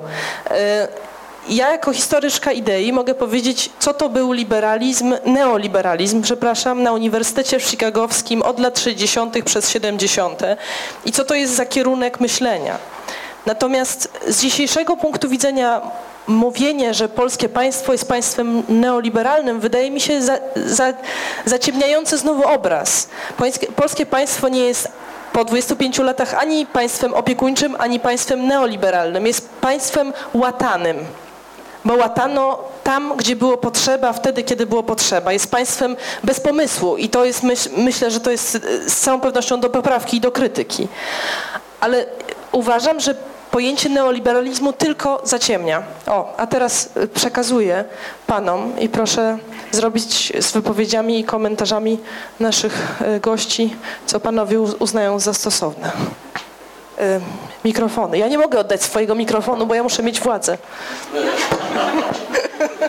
Proszę, dziękuję. No najpierw to, co powiedział Jan, Jan Sowa właśnie, że, że jaka waga miała ten, ten, to doświadczenie Europy Wschodniej, czyli ja kiedyś dawno napisałem taki, taki artykuł o tak zwanej pozornym korporatyzmie we wschodniej Europie. Miałem na myśli to, że, że były konsultacje na poziomie zakładu i, i te komisje trójstronne, nie tylko w Polsce zresztą, ale były, były jakby konsultacje, ale zupełnie pozorne, żeby akurat e, znaleźć sposób przekonania ludzi, że oni mają głos, kiedy rzeczywiście, tak jak teraz wiadomo, bo związki już nie uczestniczą w tych, tutaj w Polsce i tak miało miejsce no, na Węgrzech na pewno i w innych miejscach, więc, więc to jest jedno, to jest właśnie Neolab, nie mamy czasu na dyskusję o neo, neoliberalizmie. Myślę, że ma jakiś pewien, pewien e, e, e, kształt I, i, i między innymi to znaczy, że są e, możliwości uczestniczenia formalne, czyli ja, e, ilość konsultacji rośnie, jakość konsultacji spada. Czyli e, coraz bardziej możemy rozmawiać i nawet jest zaproszenie do tego, ale, ale bardzo wiele kwestii są już poza zasięgiem dyskusji. Więc w tym, w tym artykule e, zastanawiałem się nad tym, e, czy, czy, czy to sy, sy, sytuacja polepszy się w przyszłości. Okazuje się, że akurat sytuacja na Zachodzie zbliża się do tego pozornego kooperatyzmu, pozornego posłuchania głosów e, nie elit e, i że zawsze można, można legitymizować tym, że, że to e, tak się dzieje gdzieś indziej i musimy oszczędzać i jest konkurencji i, e, e, i tak dalej. Więc to jest bardzo ważne, czyli ta rola e, e, tych, tego, tych lat dwudziestu pięciu no, i, i w imaginarium, jeśli mogę używać to pojęcie. Um, bym krótko powiedział, czy był w, wybór e, w osiemdziesiątym dziewiątym roku. No był jakimś, chociaż niestety ja bym chciał zgodzić się z Tadeuszem Kowalikiem, bliskim przyjacielem i rzeczywiście szkoda, jego nie ma, ale myślę, że myślę, że w osiemdziesiątym dziewiątym roku kapitalizm globalny europejski już był zupełnie innym niż w osiemdziesiątym roku. W osiemdziesiątym roku to jeszcze panował, so, panowała socjaldemokracja. To, to było przed Reaganem. Thatcher dopiero obejmowała, obejmowała władzę.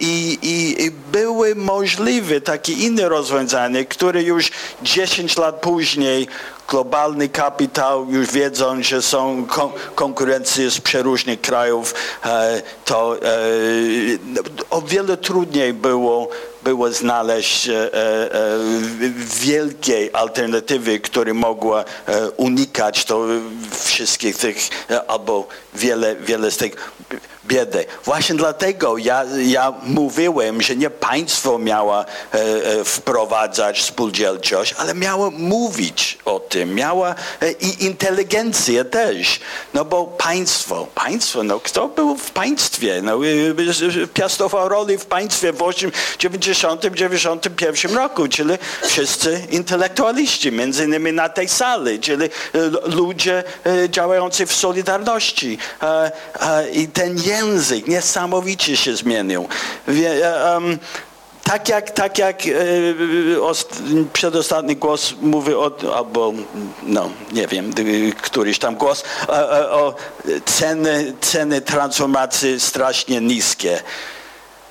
No cóż, no nie wiem, jak można coś takiego powiedzieć. I to też dla mnie, dla człowieka, który Nie, no byłem w Polsce w czasie, ale na dobro poznałem Polskę w czasie Solidarności. No i przez te całe dziesięć lat jakakolwiek e, E, e, e, szkoda dla robotników w czasie komunizmu był tak potępiany, jak to może być. Komunizm jest najgorszy, który nie realizuje tej podmiotowości robotników, czyli po prostu broniły wszystkie protesty i tak nagle z dnia na dzień to można mówić, a taki dla innych jakiś tam szkoda, e, nie największe koszty e, i to też znaczy, że mi się wydaje, pisząc tę książkę, ja wyjechałem z Warszawy e, i myślę, że Polska no, no, to jest kraj inteligencki, z taką tradycją, tak jak Rosja, Węgry, odwrotnie niż Stany Zjednoczonych. I tutaj nie ma, nie ma nawet mody, żeby intelektualistów wyjechali, byli w małych miastach, w miasteczkach, żeby, żeby posłuchać, co tam się dzieje. Zanim, zanim pisałem tę książkę, pamiętam, zapytałem wielu ludzi, co się dzieje w takich miejscach jak Mielcu i, i, i, i Starachowicach i tak dalej. Każdy miał zdanie, więc ja, ja byłem zainteresowany. To proszę powiedzieć, no z kim mogę kontaktować? Mówili do mnie, kontaktować, ja przecież tam nie bywam i, i, i nie znam nikogo, ale wiem, co się dzieje, wiem, co się dzieje. No więc ja pojechałem i rozmawiałem z ludźmi i, i właśnie niestety osta przez ostatnie kilka lat tego nie robiłem, ale jestem pewien, żebym słyszał zupełnie inną narrację i że rzeczywiście Warszawa jest piękne miasto, jestem zazdrosny właśnie tego miasta, bardzo, bardzo piękne, ale mówić, że wszystko jest dobrze, to jest jak być, pewnie wielu z Państwa była w Nowym Jorku i teraz Manhattan jest po gentryfikacji, może tam pochodzić i uważasz,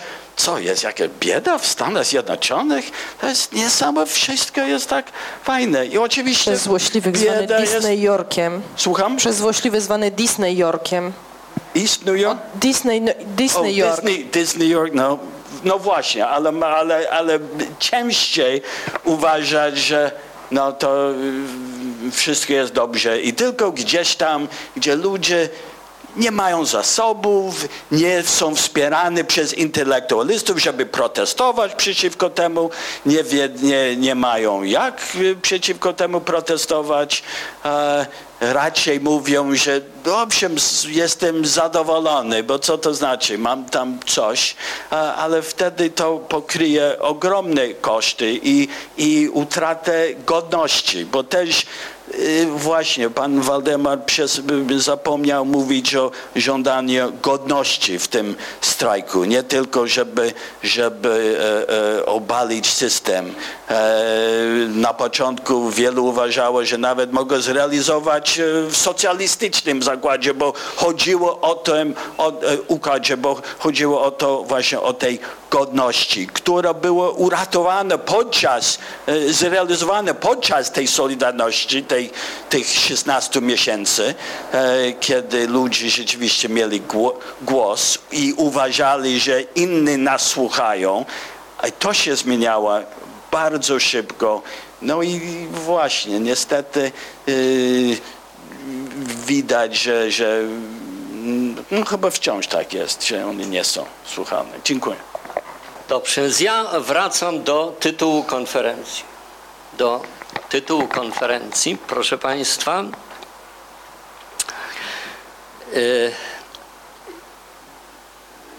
bardzo się zgadzam z tym, co Pan powiedział, że w roku osiemdziesiątym dziewiątym to nie było tak, że ktoś postanowił zrobić transformację. To nie było, transformacja nie była kwestią decyzji. Nie była kwestią decyzji. Transformacja to jest skrót myślowy na określenie procesu trwającego od Władywostoku po Łabę i polegającego w przenośni, powiedzmy, na tym, że cały ten, ta wielka część kontynentu zamieniła się w ruchome osowi, osuwisko, które ruszyło z miejsca. które ruszyło z miejsca, wszystkie te państwa, wszystkie te państwa, żadne z nich nie mogło zostać w tej samej postaci, którą miało w momencie, gdy to osuwisko uruchomione przez rosyjską pierestrojkę ruszyło z miejsca. To był wielki nurt i jak w wielkim nurcie.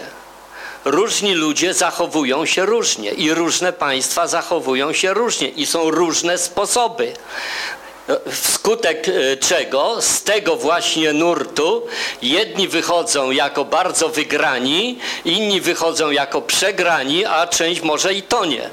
I to nie. I przykładem państwa, które z tego wielkiego nurtu wyszedł jako prawie że tonące, jest dziś Ukraina. To jest przypadek państwa, które robiło transformację po kawałku. Stosowało tak zwaną metodę gradualną. Gradualną. I jest oczywiście Polska. W osiemdziesiątym dziewiątym roku, kiedy byłem doradcą premiera Mazowieckiego, bardzo wtedy istotnym, i sugerowałem mu politykę gospodarczą, powiedziałem mu: Tadeusz, po pierwsze musisz gospodarkę zrównoważyć, ponieważ mamy trzydziestoprocentową inflację co miesiąc, co miesiąc, która ma tendencję do wzrostu. Jeżeli tej Tego ognia nie stłumisz, a jego się nie stłumi wzrostem produkcji, jak chciała Solidarność i ekipa solidarnościowa przy okrągłym stole, tylko z środkami znacznie prostymi, ale bardziej brutalnymi. Jeśli tego nie zrobisz, a to polega na tym, że trzeba ludziom wyjąć z portfelu taką jedną trzecią pieniędzy, zgromadzić pod Pałacem Kultury i podpalić. To mu dokładnie powiedziałem pewnego późnego wieczoru czy nocy w wypoczynkowym gabinecie przy marnym koniaku albańskim Skanderbeg. Skanderbeg. To musi zrobić po pierwsze. Po drugie, po drugie, trzeba przyjąć metodę jak najszybszego przejmowania instytucjonalnych rozwiązań z krajów rozwiniętych. Imitacji. Żadnych trzecich dróg, żadnych kolejnych eksperymentów ideologicznych.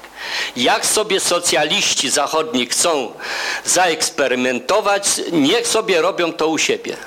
A potem jak im wyjdzie, to my to przejmiemy. My to przejmiemy. I pod tą politykę oświadczam, że nie byłem żadnym neoliberałem. Prawdę mówiąc, nie wiedziałem, co to jest neoliberalizm. Byłem dość dobrze wykształcony, jeśli chodzi o tłumienie zdestabilizowanych gospodarek Ameryki Łacińskiej. Przez szereg lat to studiowałem i mniej więcej widziałem, wiedziałem, co trzeba w Polsce zrobić, ale neoliberałem nie byłem i żadna ideologia nami nie kierowała. Żadna ideologia nami nie, nie czynnik ideologii. Nie byliśmy żadnymi ideologami, byliśmy praktykami. Praktykami. Został przyjęty kierunek generalny w przemówieniu pierwszym dwudziestego czwartego, potem podsunąłem Mazowieckiemu wykonawcę, moim zdaniem genialnego, i sprawa ruszyła. Sprawa ruszyła. I teraz, proszę Państwa, jak to ocenić? Tą wybraną polską drogę, jak ją ocenić? Jedynym kryterium, które nie jest kryterium polegającym na widzimisię, to jest porównanie z innymi krajami, które przechodziły proces transformacji. Które przechodziły proces transformacji. Porównanie z nimi. I jak to wygląda? Jak to wygląda po prostu na, e, e, po dwudziestu pięciu latach? Otóż po dwudziestu pięciu latach, jeżeli bierzemy pod uwagę tak fundamentalny wskaźnik ekonomiczny, miara główna, miara sukcesu, może nie jedyna, ale główna miara sukcesu, jaką jest tempo wzrostu P K B i skumulowany wzrost produktu krajowego brutto za dwadzieścia pięć lat, Polska jest absolutnym rekordzistą od Łaby po Władywostok. Żaden kraj nie osiągnął tak wysokiego tempa wzrostu gospodarczego i skumulowanego przyrostu produktu krajowego w ciągu dwudziestu pięciu lat. Kolejne kraje są daleko za nami. Daleko za nami. To jest pierwsze, że tak powiem, pierwsze kryterium. Jeżeli chodzi, jeżeli, wszystkie kraje, wszystkie kraje pokomunistyczne, bez względu na to, jaką przyjęły politykę, przeszły przez ciężki kryzys gospodarczy, tak zwany kryzys transformacyjny. Nie mam czasu, by tłumaczyć tutaj jego źródło. Ono było wspólne dla wszystkich krajów, nie wynikało z przyjętej polityki w poszczególnych krajach.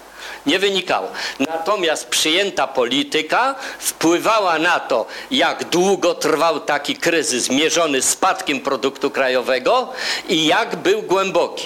Jak był głęboki. Otóż polski kryzys transformacyjny był najpłytszy ze wszystkich, ponieważ trwał do połowy roku dziewięćdziesiątego drugiego. Polska gospodarka załamywała się do roku dziewięćdziesiątego drugiego. Od dziewięćdziesiątego drugiego roku szła w górę i to bardzo szybko. Złote lata, kiedy rządziło S L D i wydawało im się, że to ich zasługa. I tak dalej. I kry, drugie kryterium mówiące o, o oceniające naj, najkrótszy, najpłytszy kryzys transformacyjny. Trzecie kryterium zróżnicowania społecznego. Wszędzie nastąpił wzrost zróżnicowań społecznych. Zróżnicowań. Jak wygląda Polska po dwudziestu pięciu latach? Jest krajem znacznie mniej egalitarnym niż Czechy. niż Czechy.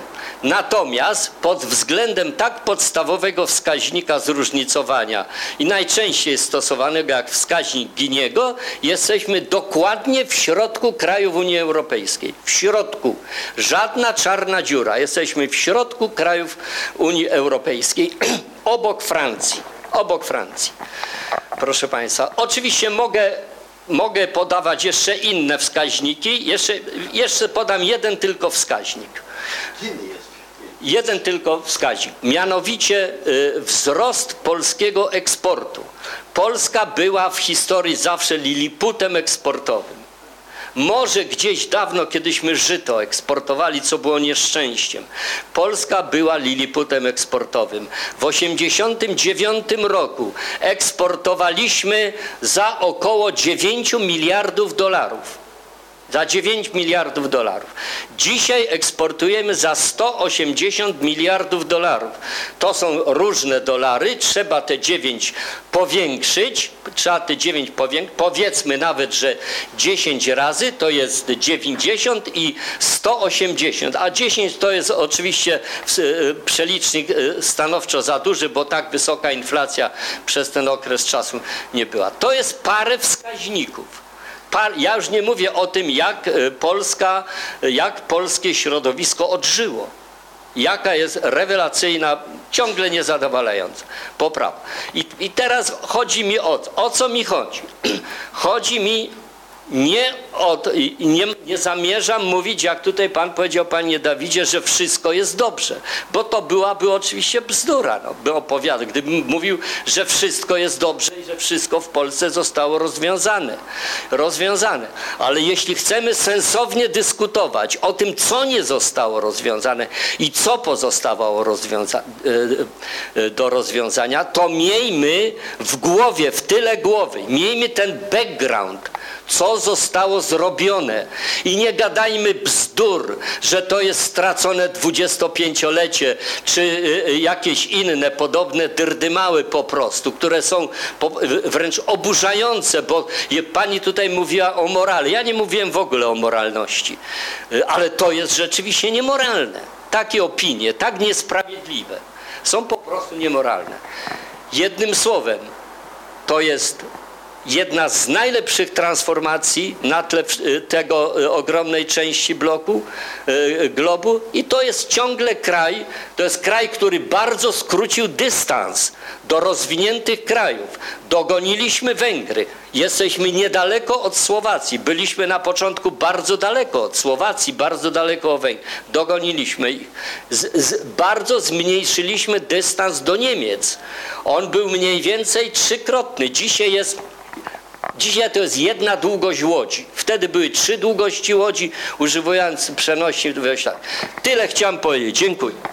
Andrzej Leder, bardzo proszę. Ja chciałbym się... Też nie działa.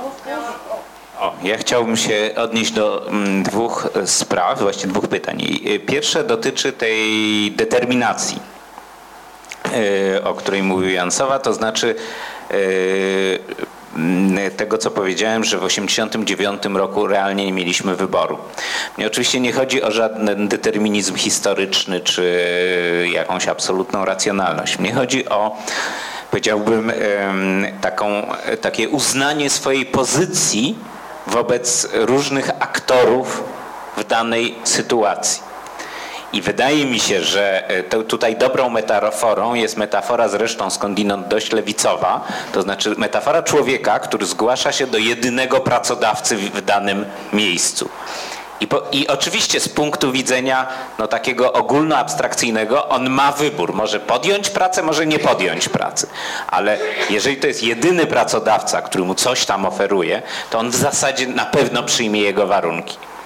I to jest mniej więcej sytuacja Polski w osiemdziesiątym dziewiątym roku. Polska była krajem, który po pierwsze był w bardzo złej sytuacji ekonomicznej, po drugie z zagrożeniem, no tą lawiną, o której tutaj Waldemar Kuczyński mówił, a po trzecie na dodatek zgłaszającą się do pracodawcy, jakim był świat zachodni i, prze, i pewien określony segment tego świata zachodniego. Przecież trzeba pamiętać o tym, że Polska na początku lat dziewięćdziesiątych była krajem zadłużonym, który się ubiegał na dodatek o oddłużenie i ci, którzy decydowali o tym oddłużeniu, mieli swoje bardzo jasne poglądy, jakie są warunki tego oddłużenia. Więc nasza sytuacja zależności była tak ogromna, że moim zdaniem ona powodowała, że wybór był bardzo ograniczony. I ja w tym sensie mówię o, determin- o zdeterminowaniu. I, I moim zdaniem jednym z efektów tych dwudziestu pięciu lat jest to, że mamy dużo większy wybór. To znaczy, że możemy teraz mówić o tym, że mamy różne możliwości dotyczące dalszej strategii społecznej, mimo że nadal nie jesteśmy bardzo silnym graczem, jeżeli nawet mówimy my w sensie jedno ogólne społeczeństwo, bo to oczywiście jest też daleko idące uproszczenie. I to jest pierwsza odpowiedź na, na, na to pierwsze pytanie. Natomiast na pana pytanie chciałem odpowiedzieć w gruncie rzeczy potwierdzając tezę zawartą w pytaniu i tutaj dziękując profesorowi Wielowiejskiemu za to, że podtrzymuje tą myśl o pańszczyźnie jako bardzo istotnej, istotnym elemencie kształtującym mentalność również współczesnej Polski i czy też w ogóle wielu krajów tego regionu geograficznego. Chcę jednak się przyczepić do pewnego sformułowania, które padło w pana wypowiedzi, to znaczy, że ludzie w P G R ze byli niepotrzebni. Ja rozumiem, że to było sformułowanie mówiące w sensie ekonomicznym niepotrzebni.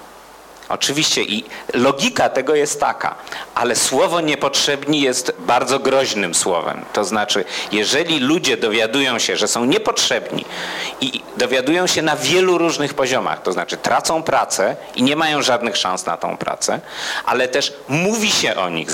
A ten dyskurs jednak był bardzo silny, taki dyskurs mówiący o homo sovieticus, o różnych zdemoralizowanych pracownikach właśnie P G R ów czy innych takich miejsc, którzy niczego nie umieją i tylko są roszczeniowi i tak dalej, i tak dalej, że w ogóle no właśnie to słowo niepotrzebni takie pojawiające się, to i tutaj nawiążę do tego, co mówił David Ost, im się odbiera pewną fundamentalną godność. I ja myślę, że, że niezależnie od tego, że trzeba było jakieś ekonomiczne rozwiązania proponować, to brak myśli o tym, że komunikat, który ci ludzie dostają, to znaczy, że są niepotrzebni. Tak jak wielu górników w kopalniach, tak jak wielu stoczniowców i tak dalej, i tak dalej, jest... jest początkiem tego dramatu, w którym oni swoją potrzebność nam udowadniają na marszach niepodległości. Znaczy może nie oni, a ich dzieci. I, yy, i oczywiście wiem, że to jest uproszczenie, że tam skład jest społeczny, bardziej wymieszany i tak dalej, ale myślę, że, że ludzie, którzy się czują niepotrzebni, będą próbować swoją pewnego rodzaju godność odzyskiwać w, często w bardzo groźny dla całej reszty społeczeństwa sposób. I to, wydaje mi się, było pewne zaniedbanie, żeby o tym aspekcie nie myśleć, że ekonomiczna niepotrzebność nie może przełożyć się na społeczną i językową niepotrzebność. Bardzo dziękuję. Wydaje mi się, że osiągnęliśmy jedno przynajmniej podczas tej rozmowy, to znaczy yy, ostatecznie pomimo tego, że, że zaczęliśmy chyba bardzo, bardzo się ze sobą yy, nie zgadzając, przynajmniej niektórzy, to na końcu nam się udało jednak jakoś zniuansować. A ja myślę, że to jest najważniejsze w tej ocenie transformacji, żebyśmy próbowali niuansować, żebyśmy ani nie mówili, że było fatalnie, ani żeby, żebyśmy nie mówili, że było najlepiej na świecie. I to, to chyba się udało, tak mi się wydaje, że we wszystkich trzech wypowiedziach coś takiego słyszałam, teraz kończących. Ja bardzo Państwu dziękuję, bardzo dziękuję panelistom, bardzo dziękuję Państwu. Sobie samej też dziękuję i bardzo dziękuję organizatorom, fantastycznie. Niech żyje matriarchat. Szanowni Państwo, ja też chciałam podziękować, ale zanim podziękuję, jeszcze chciałabym się odnieść do tego, co powiedział Pan Waldemar Kuczyński na początku naszej debaty, bo wyczułam pewną krytykę pod adresem organizatorów, czyli Fundacji Bronisława Geremka. Ja chciałam tylko powiedzieć, że absolutnie nie było naszym zamiarem dołączanie do chóru totalnych krytyków transformacji, to po pierwsze.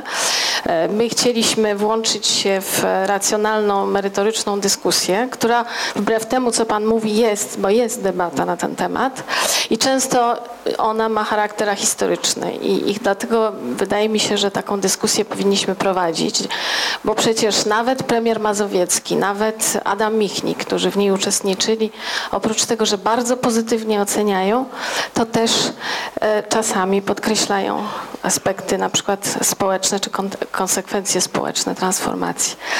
No a przecież w kwestiach kobiet, to tutaj znów chyba nie do końca mogłabym się z panem zgodzić. Dziękuję panom bardzo serdecznie, dziękuję Karolino za moderację, dziękuję państwu za przybycie i zapraszamy na kolejne dyskusje również o transformacji. Dziękuję.